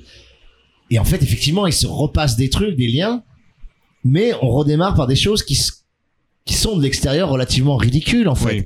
Mais la distance avec ce monde-là est tellement forte. Hmm. Moi, j'hallucine, hein, tu vois. Là, je- on a fait les premiers stages, tu vois. euh, donc, école des vivants, machin, on fait un premier stage. Et, et je fais venir, pourtant, euh, vraiment high level, hein. Donc, université Paris 8, tu vois euh, avec Yves Sitong, un philosophe que j'adore, un gars qui est, qui est très fort en art contemporain, et un groupe d'étudiants, quinzaine d'étudiants, tu vois, euh, d'un truc qui s'appelle l'Artec. Donc, euh, association, je sais plus comment ça veut dire, enfin, c'est art et technologie, en gros, tout simplement. Donc, que des thésards, des doctorants, des... euh, on sort, on discute, travaille sur l'idée de terraformation, on fait, et on fait une rando, quoi. Et à un moment donné, tu vois, c'était l'automne, et euh, je leur dis, bah, tiens, on va aller chercher les champignons, etc. Donc, on a été euh, dans la forêt, et puis on a pris des sanguins. et- et- il y en avait euh, 80% qui avaient jamais ramassé un champignon de sa vie, quoi. Tu vois Mm. Et pour eux, c'était un moment extraordinaire. Tu vois, la nature donnait quelque chose, ils pouvaient le ramasser. Ils l'ont fait cuire, ils l'ont mangé le soir. Tu vois Ils ont, ils ont, ils savaient même pas comment on cuisait un champignon, s'il fallait les laver, pas les laver. Enfin, tu vois. euh, et, et juste de chercher les champignons euh, en pleine nature, de soulever les feuilles, de, de trouver les sanguins, tu sais, avec cette, cette espèce d'orange foncé et tout ça, ça a été un moment euh, génial pour eux, quoi, tu vois. Et là, je me suis dit, putain, Je suis sur des gens qui normalement sont sensibles déjà à ça, qui viennent à l'école les vivants pour ça. Oui. Et juste leur faire un champignons, les gars, j'ai retourné le cerveau, quoi. tu vois? Et là, je me suis dit, putain, mais on part de loin. Ouais. Mais hallucinant, quoi. Un autre stage que j'avais fait, bah, justement, le stage euh, Cosmos, ton Cosmos, campement, etc., sur la création de l'univers. À un moment donné, donc on monte en haut d'un sommet, puis après on redescend dans la forêt, c'est hyper raide. Et, euh, et à un moment donné, t'as presque un couloir de feuilles, tu vois, euh, une vallée de feuilles. Et, et donc ils se foutent, euh, ils arrivaient pas à descendre, ils se cassaient tous la gueule parce qu'en plus c'est des culbutos, hein, ils viennent de Paris, euh, eux ils marchent que sur des surfaces planes quoi, donc la surface est pas plane, ils tombent quoi, tu vois. Donc là c'était évidemment la pente, ils tombaient tous machin. Et à un moment donné t'as des feuilles et ils glissent sur les feuilles, tu vois, ils font de la luge feuilles. Et la fin du stage arrive, on fait le débrief du stage, tu vois. euh, donc euh, non, c'était sur parler vif, c'est comment tu passes d'écriture à la scène. Et donc moi je l'avais appris là des trucs super profonds sur la syntaxe, les tribus de phonèmes, euh, les peteke, les bedege, les sonances, les machins, des trucs super fins, machin, bon et tout. Ok, donc je leur dis voilà, qu'est-ce que voilà, quel est le meilleur moment de la semaine, qu'est-ce que vous avez retenu? Vraiment euh, Bah la descente en luge dans les feuilles. tu vois? Et bon j'avais un peu les boules par rapport à mes cours et machin tu vois espèce de et en fait je me suis dit mais c'est génial en fait tu vois ça veut dire à quel point tu vois on est euh... et je comprends c'était la, la vraie dimension ludique de, de la semaine. Il y avait un truc complètement enfantin à glisser sur ses feuilles. La forêt était magnifique euh, tu vois il, il faisait beau ils, ils avaient galéré dans les pierriers et, et tout d'un coup il y a ce truc où ils descendent super vite sur le et il se passe un moment de grâce tu vois euh, qui est un moment vidéoludique en fait enfin qui est un moment ludique quoi tu vois c'est euh, c'est comme jouer à un jeu vidéo mais sauf que c'est en Mhm. vrai et euh, et tu dis bah c'est ça qui m'a et là le terrain du désir parce que quand tu retiens un truc d'une semaine c'est c'est c'est quoi? C'est ce qui a touché ton désir tu vois? Et bah c'était ça. Et là moi ça m'a fait réfléchir. Je me suis dit putain en fait c'est là-dessus qu'il faut jouer Ouais. faut rendre les choses plus ludiques faut tu vois euh, et ce qu'on ce qu'on a dans le jeu vidéo? Pourquoi ça marche je veux dire? Parce que c'est du jeu quoi Oui. et cette puissance de jeu ça active un désir incroyable donc ce désir il faut le retrouver mais dans le monde réel quoi tu vois donc il y a des grandeurs nature etc mais il faut donc Ouais. bon là moi je pense qu'il faut réfléchir là-dessus sinon il y aura pas de bifurcation puis on va finir dans le technococon enfermé euh, on va finir dans le métaverse avec un casque de réalité virtuelle et basta quoi C'est parti pour. hein. ouais c'est bien parti hein. je peux dire euh, j'ai vu les mecs de méta euh, à Silicon Valley euh, ils sont ils sont à fond hein, quand même Mm. Ouais. Est-ce que ce serait pas le moment de d'avoir de manière assez brève euh, pour pas te retenir trop Que- longtemps Question-réponse euh, Non, ah. ouais, à la limite les sushis et le teriyaki. Ah, euh, bah oui, hein, euh, Ouais. si t'as un- c'est quoi ton sushi en ce moment Ouais, Un truc qui t'a emmerdé récemment. Bon, ouais, voilà. qui m'a emmerdé Ouais, récemment. ça, ça peut peut être être, euh, euh, pop culturel, euh, politique, ce que tu veux. Voilà. être, euh. Ouais, il y a une infinité de trucs. hein. euh, bon, tiens, un truc d'aujourd'hui, tiens, tu vois, mais j'en aurais 50, hein, mais euh, un, un truc d'aujourd'hui. Donc, euh, aujourd'hui, on décide avec avec ma copine de, euh, on va, va habiter à la montagne, elle va avoir deux jours par mois, euh, et- enfin deux jours par semaine euh, ici à Marseille pour aller, euh, en gros, de la plaine à son à son lycée qui est qui est, à- qui est à 20 minutes. Et je lui dis, bah on va on va essayer en, en trottinette, on va le faire en trottinette. Comme ça, on, on verra si c'est cool ou pas de. Donc moi j'ai pas de smartphone, donc je peux pas faire de la trottinette, tu Ah. vois. Donc je dis, donc, on se galère déjà pff, un quart d'heure, 20 minutes, pas de connexion, euh, le Google qui se déconnecte, les machins, enfin tout, tout, tout est super merdique juste pour télécharger l'application, tu vois. Mm. Laborieux au plus haut point, alors que normalement tu sais, ils te disent flasher le, tu vois, le, Oui, le oui, QR oui. code et euh, tout est machin. Bon. Ça se déconnecte, ça machin. Bon, je te passe les détails. Ok. On arrive enfin à comprendre le système. On arrive enfin à trouver une trottinette qui n'est pas vidée en batterie parce que tu les vois partout les trottinettes. C'est génial en fait les trottinettes, c'est fabuleux. On va pas se faire chier, quelle fluidité, quelle virtuosité dans la ville. En réalité, la plupart sont déjà vidées quoi. Ouais. Donc en fait, on a très peu qui sont opérationnels. Donc on, on trouve, on fait je sais pas combien de, de 300 mètres, on va trouver une trottinette. Euh, on, on, on la démarre, ça, ça finit par marcher, on déverrouille, machin, tu vois, truc cool. On arrive, on fait le trajet jusqu'au lycée. Et là, on pose la trottinette, je dis, ouais, bon, c'est quand même cool, là, on la pose où on veut, n'importe où, tu vois. Toujours, on nous vend de la liberté, tu vois, de l'émancipation, etc. En fait, c'est ultra aliénant, tout est ultra aliénant. Et t'arrives, et là, t'appuies sur terminer la course, et il te met, euh, vous n'êtes pas dans une zone de parking autorisée, quoi, tu vois. non, non, sérieux. Et, et, et- et t'es là, t'es sur un trottoir. Enfin, tu vois, normalement, c'est ce que me vend. Moi, c'est Oui, c'est le principe. de la trottinette. Tu vois, parce que moi, je suis encore naïf sur ces conneries et tout ça. Bon. j'ai encore la fascination technologique et tout. Bon. Et en fait, non, t'as des zones définies par des cercles. Et si tu déposes pas la trottinette dans ces zones et avec la bonne géolocalisation, parce que tu, tu, il faut que ton smartphone soit collé à toi pour que tu sois, tu vois, qu'ils reconnaissent le. Eh ben, ça marche pas. Et donc, tu ne peux pas arrêter la course. Donc, on, on a payé, je sais plus combien, 11 euros, 12 euros, tu vois, pour un truc de, de, parce que ça s'est étendu jusqu'à 40 minutes et machin. Et on pouvait pas poser, tu vois. Donc voilà. Et, pour moi, c'est tellement emblématique de tout ce qu'on nous vend, tu vois. Il y a rien de plus métaphorique normalement de, de la liberté et de la fluidité en ville que la trottinette, tu vois. N'importe qui peut, peut rouler sur trottinette. T'as même pas d'effort à faire. C'est électrique. Il y en a partout. Euh, tu peux serpenter à la fois, tu peux tricher parce que tu vas sur les trottoirs, tu vas à côté, tu vas sur les voies cyclables, tu vas, bon, ok. Tout incarne la liberté dans. Et en, et en réalité, c'est une putain de masse de contraintes, de normalisation, de, tu vois, voilà. Et ça, c'est mon sushi. Moi, j'en ai ras le cul de tout ça, quoi, tu vois. Dans le Et t'as juste envie de piquer un vélo et puis de rouler et puis euh, voilà, tu vois. Et je comprends les gamins qui, qui ont piqué mon scooter et qui, euh, voilà, qui vont s'amuser avec parce que c'est, Ouais. c'est tout ce qui reste, quoi, tu vois, quand tu veux t'amuser. Donc ça, ouais. Hmm. dans, dans le même ordre d'idée, euh, je sais pas, tu vois la, la cadenelle Ouais. et tu vois le restaurant qui est tout en haut là. Ouais, ouais, Et euh, j'avais- on avait, j'avais un repas avec l'en- l'entreprise la semaine dernière là-bas, et il y avait le fils de, de mon patron qui devait le rejoindre et qui est venu en trottinette. Sauf que bah, pareil, sa zone de, de sa zone de parking c'était tout en bas. Du coup, il a dû se taper tout le truc. euh, Non, mais c'est drôle. horrible. Enfin, tu vois, il y a un moment donné où c'est drôle. C'est drôle notre naïveté. C'est drôle à quel point on est encore dans cette sphère de la communication soumis à un rêve, un rêve Ouais, de liberté. Tu vois, j'ai rien de plus chiant que la ville. Enfin, honnêtement, t'as des feux Ouais. rouges tout le temps. T'es en bagnole, t'arrêtes tout le temps. C'est euh, en vélo, t'es tout le temps coupé. T'as les coupures urbaines à chaque endroit. Donc, donc tu te balades pas.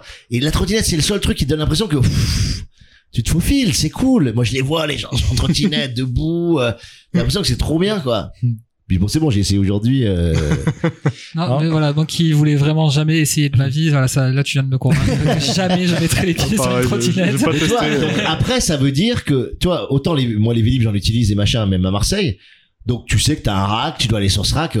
Mais à la rigueur, c'est honnête, quoi. Oui. Tu vois? Et Simplement s'il le disait à l'avance. euh, Voilà. Mais là, et en plus, t'as la dépendance, évidemment, à la connexion. C'est-à-dire que si t'as plus de connexion, tu n'existes plus, quoi. Ouais. Tu vois, le, l'homme déconnecté, c'est un homme qui, qui est euh, en panique totale. Et là, on a été déconnecté, je sais pas pourquoi, tu vois. Et donc, sans connexion, tu, tu, donc, on a dû rebooter toute l'appli, les machins, pour juste aller se foutre dans un parking et, par contre, le, le compteur, il continue à marcher, tu vois. Ouais, ouais. Ouais. 40 minutes, 41 minutes, et puis tu vois, c'est ce compte à rebours, euh, putain, mais c'est furieux, c'est furieux, ce Il y a moment, pareil, il ouais. y a un système de location de voitures électriques là sur Marseille. Ah ouais. Euh, mais sauf que voilà, tu dois aussi garer ta voiture dans une zone euh, particulière. Et sauf que les zones, elles sont super restreintes en fait. Parce que je sais que tu peux en prendre un, genre à Sainte-Marguerite, tu peux prendre une voiture. Et, mais en fait, tu peux la garer que là. Tu peux la garer qu'au métro Sainte-Marguerite. Voilà, si jamais ça. tu veux aller un peu plus loin, tu peux pas, tu peux pas la garer. Tu continues de payer euh, en mode euh, la voiture est éteinte, mais tu payes un peu moins cher. Du coup, tu payes moitié prix. Mais tu continues de payer. Il faut que tu la ramènes à Sainte-Marguerite après, si jamais tu veux la. Ou alors que tu la mettes ailleurs dans une autre zone qui est autorisée, comme à la plage ou. euh, mais, sur- centre-ville. toi, et ça paraît génial de dire je peux prendre la voiture n'importe où, Ouais, euh, ouais. j'ai même pas besoin d'avoir une voiture, enfin, tu vois, c'est, l'idée, elle est super. Hmm. Mais, euh, J'aurais jamais cru qu'il y ait ces contraintes-là en fait. Moi, je suis. non, mais moi non plus, enfin, tu vois, pack, moi, je me suis dit, bon, voilà, on a qu'à, bon, bon, déjà, évidemment, écologiquement, la trottinette, c'est, on sait que c'est un truc, c'est horrible, parce qu'ils en, en jettent plein dans, dans le vieux port, dans, dans, dans l'Uvaune, dans le machin, et que, et qu'il y a gâchis dingue, et que ça coûte énormément, parce que c'est, c'est de l'aluminium, et que, que le bilan écologique, il est catastrophique, donc tu, déjà, tu vois, j'ai jamais utilisé. Mm. Mais là, euh, Moi, je suis passé au skate électrique. C'est super pratique. Par Putain, contre, je, risque bien. ma vie Ouais. à chaque seconde. ouais, ah ouais, j'imagine. T'as le skate électrique, hein, c'est la classe. Ouais. Le premier jour, il s'est viandé. futur, très futur, c'est très retour vers le futur. Ah, le deuxième jour. Deuxième jour. oui, oui, carrément. C'est carrément les sensations d'être un petit Marty McFly euh, qui vole pas, quoi. L'overboard. Et du coup, le corollaire, enfin l'inverse, le, Ouais. revers de la médaille, quel est ton kiff, la chose qui t'a plu euh, récemment? La bonne nouvelle, le coup de cœur, euh, ce que tu veux. Ah, putain, euh, C'est dur. Qu'est-ce qui m'a plu euh... Ouais, il y a un truc, mais je peux pas en parler. Euh... C'est un atelier qu'on a fait qui était super. Un atelier d'action directe. C'était super au, au rail, mais je peux pas trop parler de ce qu'on a dit, mais euh... non, je peux parler de ça. Ouais, allez, je peux parler de ça Ouais. quand même, mais, mais sans sans détailler. Euh... Donc dans le projet de zone d'expérimentation qu'on fait là, à la montagne, là au-dessus de Sisteron, il y a, y a l'idée donc de cette école des vivants, donc c'est des ateliers de formation, mais qui sont pour nous des ateliers de transformation du monde, on va dire. euh, Parce que pour moi, tu, tu n'es formé que c'est transformé en fait. Mais et, euh, on a décidé, c'était un truc que je voulais faire depuis très longtemps. On a fait un atelier d'action directe, c'est-à-dire vraiment euh, des actions qui ont une efficacité directe sur sur sur le monde, avec un mélange d'artistes et de et d'activistes. Voilà, c'est vraiment des spécialistes des luttes, enfin des spécialistes des luttes, ça veut rien dire, mais des gens qui ont euh, 30 ans de, de qui ont 30 ans de militance, de lutte, d'action directe même, qui sont entrés dans les centrales euh, nucléaires, qui ont, tu vois, euh, voilà, qui, qui, qui ont, qui sont Extinction Rébellion, Terre de lutte, Soulèvement de la Terre, enfin des, choses comme ça. Et euh, on a mélangé ce- ces, groupes-là pour essayer de proposer des, des donc c'était compliqué à faire parce que chacun vient de, de mondes différents. euh, les artistes étaient plutôt primo militants un peu, tu vois, euh, avaient pas forcément beaucoup d'expérience et les gens qui avaient beaucoup d'expérience nous disaient tout de suite non mais ça c'est pas faisable. Enfin tu vois alors que le but Ouais. c'était justement de mélanger et de croiser les deux. Mais euh, mais c'était super intéressant. Voilà c'était super intéressant. Ça donnait beaucoup de pêche et c'est de se dire bah ouais il y a des types d'actions en militance au-delà de la manif et de l'occupation qui peuvent être euh, super riches à mettre en donc ça euh, voilà pour moi ça fait partie des choses que je trouve super utiles et euh, à déployer voilà il faut mieux le faire enfin c'est encore le bordel mais euh, mais je pense qu'on c'est vraiment une bonne piste c'est vraiment quelque chose de- de- d'intéressant à à mettre en place donc ça c'était vraiment mon truc euh, chouette du moment mais il y en a ouais il y en a plein d'autres hein. il y a plein de choses qui me Et euh, ce que ce que ce que ce que ce que dont tu parlais là, les stages et tout ça, c'est euh, c'est un, un service ou une prestation que tu proposes? C'est euh, ça se ça se présente comment? En fait Je savais pas que tu Ouais, ça. donc c'est là. Alors il y a, y a deux, deux, deux trucs parce que il faut faire vivre le lieu. Donc il y a des ateliers qui sont payants, des ateliers artistiques. comment tu crées euh, un univers narratif et une bible d'univers. Bon, bah ça c'est un atelier payant. Et ça, ça s'adresse à, aux, game, designers autant qu'aux créateurs de séries télé, autant qu'aux, qu'aux écrivains qui veulent faire un roman, autant que qu'à des producteurs, etc. Donc là, on propose des stages. Donc c'est des pros euh, qui évidemment, enfin des gens qui sont très forts dans leur domaine, comme jeu sensible là qu'on va faire. euh, 8 au 12 juillet, on va faire de la pub sur le, Ah. euh, là, c'est génial, Cool. c'est quatre game designers de, de, de très bon niveau, dont les designers de Life is Strange, notamment, Wow. Will euh, qui, qui vont euh, pendant cinq jours t'apprendre au niveau supérieur, presque au niveau méta, mais aussi très concret, ce que c'est un jeu. Voilà. Que- Qu'est-ce que ça veut dire créer un jeu, que ce soit un jeu vidéo, un jeu virtuel, un- euh, qu'est-ce que c'est que le jeu de boule, parce qu'on a un jeu de boule, un boulodrome, qu'est-ce que c'est que euh, jouer au ping-pong, tu vois, et, et, euh, et de faire comprendre les mécaniques de jeu, ce que c'est une mécanique de jeu, comment qu'on peut la développer. Ils vont, je sais qu'ils vont faire un truc sur le boule et je trouve ça génial parce que la pétanque, il y a rien de plus basique, tu vois. Et les mecs vont partir de dire, bah, tu vois, la boule qui est la plus proche du cochonnet, elle gagne, l'autre il est obligé de jouer. Ok, là on a les règles de jeu. Maintenant, on va essayer d'inventer ça. On va essayer de complètement dynamiter la pétanque et en faire un autre jeu, tu vois. Mm. Donc, ça s'appelle jeu sensible. Et le, et le, le principe aussi, c'est de travailler sur les jeux qui ont une dimension politique, les jeux qui ont une dimension écologique, environnementale, etc. Euh, les jeux qui sont plutôt coopératifs que compétitifs. Euh, voilà, toute une réflexion aussi sur les valeurs que porte. euh, donc, t'as as cinq jours et là, tu peux venir en famille. En plus, tu peux venir. Euh, père peut venir avec ses deux gosses. Donc, quand tu sais pas quoi faire tes gosses, c'est super sympa. Euh, voilà, donc il y a ce côté. Euh, et après, il y a aussi des ateliers qui sont des ateliers gratuits, des ateliers militants comme celui qu'on a fait Action Directe, où là, bah, voilà, c'est gratos, on accueille et, et on essaye de trouver des types d'actions. Et euh, Sensibiliser aussi un peu, j'imagine. Ouais, de sensibiliser, bien sûr. Ouais. là, on va accueillir les faucheurs volontaires, les faucheurs d'OGM. Mhm. Donc ils viennent à, à 120, c'est leur assemblée générale annuelle. Donc là, on fait les prix minimaux. euh, Il y a le camping gratuit aussi. euh, donc c'est des trucs où on perd de l'argent. Enfin, si on raisonnerait comme des Ouais. capitalistes, on perd de l'argent. Donc après, toute la difficulté aussi des lieux comme ça, c'est comment équilibrer pour pas être dans le rouge. euh. Donc normalement, les ateliers artistiques professionnels permettent de dégager un peu de marge, qui permettent de faire les ateliers militants euh, qui eux vont être euh, gratos. quoi. C'est ça le principe. Voilà. Ça, ça Pour l'instant, on perd un fric dingue. et, Mais c'est le début. Enfin, tu vois, on va Bien essayer d'équilibrer le truc et. euh, et, euh, Ça s'appelle comment du coup? Est-ce que t'as un site web ou Ouais, donc c'est école des vivants, écoledesvivants.org en fait. euh, D'accord. Je, je te ferai partager Voilà. le lien. euh, Ouais, mais je regarderai Donc, ça. marché, Je que ouais, les auditeurs aussi. Voilà, vois, cet été, s'écoutent. on a, on a des trucs, on en a jeu sensible, on a un atelier qui est super aussi sur, euh, moi j'appelle livre vivant, mais parce que, en fait, tu apprends à faire un livre en cinq jours, de, de, euh, avec des presses à l'ancienne, des, des, des plombs typographiques, euh, tu fais le texte, tu fais les images, tu imprimes, euh, tu fais la lithographie, tu, et tu relis, tu, tu fais la relance aussi. Donc à la fin, on sort vraiment un bouquin euh, entier en cinq jours, ce qui est assez cool. Et après, on en a un autre, bah, c'est, on refait par les vifs, c'est-à-dire vraiment comment t'écris pour la scène, comment Mm. t'écris pour, euh, pour jouer, comment tu, enfin pour jouer, euh, pour performer euh, sur scène. Donc, donc Alain, on va, on va, on va te laisser juger cette pizza euh, qui est pour nous assez classique, même si on a changé un petit peu euh, le parfum. Ouais, et d'entre ben écoute, j'ai bien aimé. Moi, c'est marrant, c'est- c'est un peu entre la pizza, je trouve euh, euh, italienne classique avec euh, un côté pas forcément super cuit, mais la pâte est très bonne et tout ça. Et la pizza américaine qui est souvent très très cuite, très chargée, très dense, tu vois. euh. Et, et là, il y avait un côté très dense et il y a beaucoup, tu vois, c'était bien cuit, bien dense, c'était bon. mais un peu chargé, un peu calorique, quoi. Tu vois. il y a- il y a- voilà. euh, bon, j'ai bouffé les trois quarts de la pizza aussi. hein, mais, euh, mais je me suis régalé quand même. Franchement, euh, ouais, ouais, j'ai bien aimé. J'ai bien aimé. Mais tu vois, c'est une mode pizza où hum, je trouve qu'on pourrait faire, enfin, on pourrait délirer vraiment sur les pizzas, mais mais sur, il y a une psychologie de la pizza, mais mais là, c'est des gens qui veulent l'en donner pour ton argent, tu vois. Donc ils Oui. densifient la la la pâte, la pizza, la cuisson, tout est tout est dense. tout Elle est généreuse, ouais, hein. c'est- ouais. c'est généreux, mais c'était un peu too much, quoi. Tu vois, il y a- y, pas ce côté aérien que tu peux avoir dans certaines pizzas. C'est euh, vrai. C'est voilà, bon.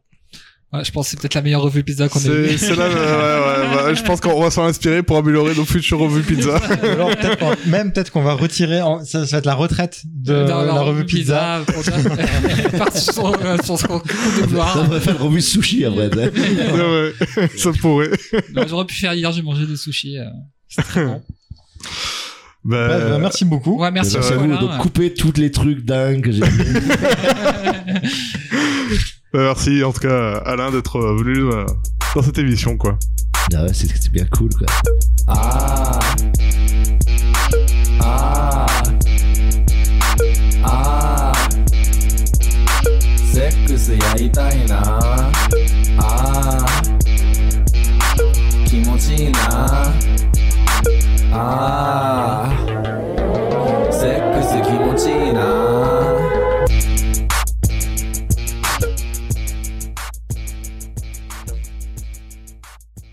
Donc voilà, j'hésitais au moment de faire cette intro, vu que c'est à moi de la faire. euh, euh, suivre la fiche Wikipédia ou faire un inventaire à l'après-vert. euh. Et, je me suis dit, en fait, euh, étrangement, je vais peut-être choisir une voie un peu plus personnelle, celle des différentes rencontres que j'ai eues avec toi et ton œuvre. C'est ma première fois, c'était comme beaucoup euh, de tes lecteurs euh, avec la Horde du Contrevent à la fin des années 2000.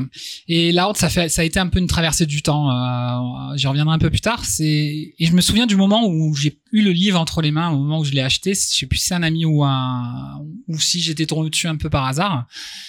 Euh, dans les rayons de Virgin, c'était au premier étage à la SF Fantasy, à côté de l'espace BD euh, tenu par Guillaume.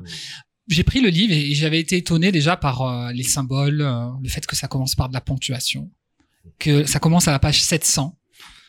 Et je me dis tiens ça ça, promet une lecture unique quoi. Et ça ça l'a été, ça a été une œuvre bah, qui parmi quelques d'autres euh, te transforme en fait. Quelques temps plus tard, j'ai revécu le roman avec euh, la bande originale de livre, euh, qui résonne souvent d'ailleurs dans mon campement, voilà, très très souvent quoi. Et ça a été aussi à la Horde du Contrevent un lien avec Gilles Deleuze. C'était pendant ma thèse, donc comme je disais, et, et je venais de lire l'image temps et l'image mouvement. Et euh, là, effectivement, je me dis, mais tiens, il y a des, y a des parallèles, euh, des, des, des symboliques, euh, des, des choses qui euh, correspondaient vraiment avec les- l'essai du philosophe sur le cinéma. C'était ce que j'évoquais un petit peu euh, tout à l'heure un peu en off à un ami Ram qui t'avait écrit en 2009, qui avait partagé une, une question sur euh, qu'on répondra tout à l'heure quand ça sera l'occasion. Euh, donc voilà, c'est une question venue du passé. Un peu plus tard, une dédicace à Virgin euh, en 2012, il y a presque dix ans pour jour pour jour où je travaillais. J'avais pu m'échapper quelques minutes. On avait échangé quelques mots et, euh, et ces mots-là qui étaient couchés sur le papier, ils m'avaient accompagné en Irlande. Donc c'était vraiment mon bouquin de voyage. et J'avais voyagé avec euh, aucun souvenir assez solide. Et en 2013, ça a été euh, quelque chose que je suivais depuis longtemps, le, le projet du studio Dontnod à, à Drift à l'époque, qui ré- réunissait des talents de fou en fait. Quoi. Et ce studio, euh, c'est juste incroyable.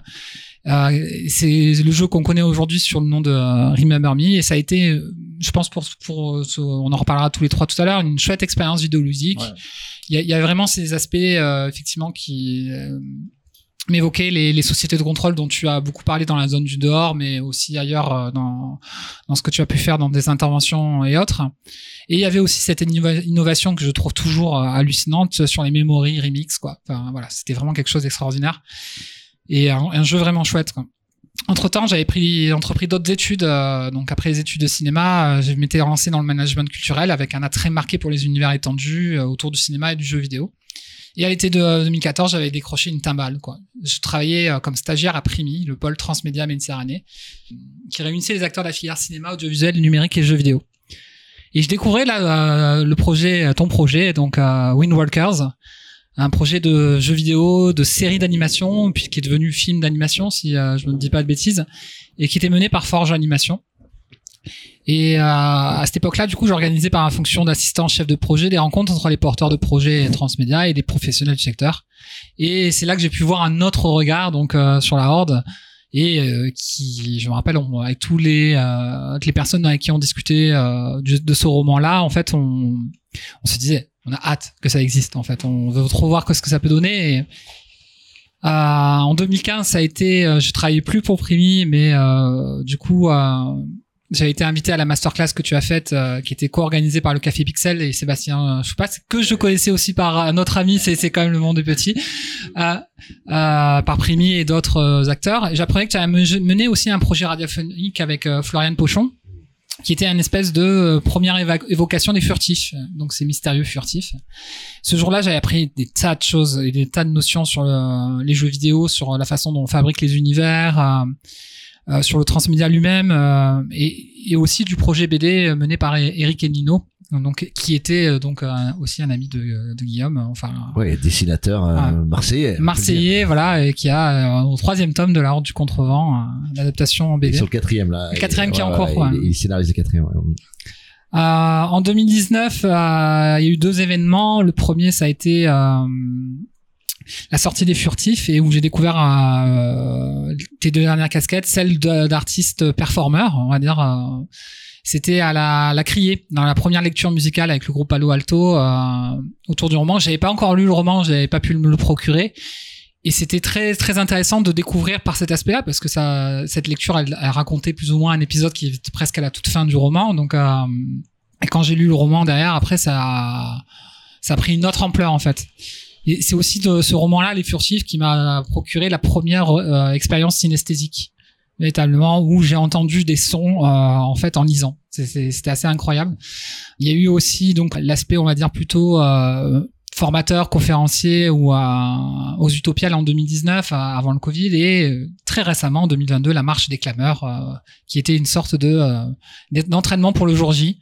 euh, de la fin du roman et on- où on vécu, on a, on a suivi le camion à la Mad Max euh, enfin c'était un événement très chouette malgré la chaleur. Et donc voilà si ces rencontres là elles, elles épuisent pas les champs de tout ce que tu as fait euh, en termes de création euh, en termes de collaboration de partage d'expérience de mélange d'art et de genre de tous les projets poétiques euh, la- qui comportent une force forcément une dimension politique euh, elles ont mérite de tracer vraiment les différents parcours, les chemins que tu as empruntés et que tu continues de prendre, je pense. Et euh, on espère que surtout pour nos auditeurs, ça permettra euh, d'avoir ce premier contact avec ton œuvre pour ceux qui ne te connaissent pas. Et pour, pour conclure, on avait vraiment un souhait tous les trois euh, quand on a préparé cette émission. On s'est dit qu'on aurait aimé vraiment aborder ces questions un peu plus précisément euh, sociétales, environnementales, celles des futurs. Mais on est un podcast axé sur la pop culture, mais rien ne nous empêchera de montrer que faire preuve d'imagination, c'est déjà une révolution. Bravo.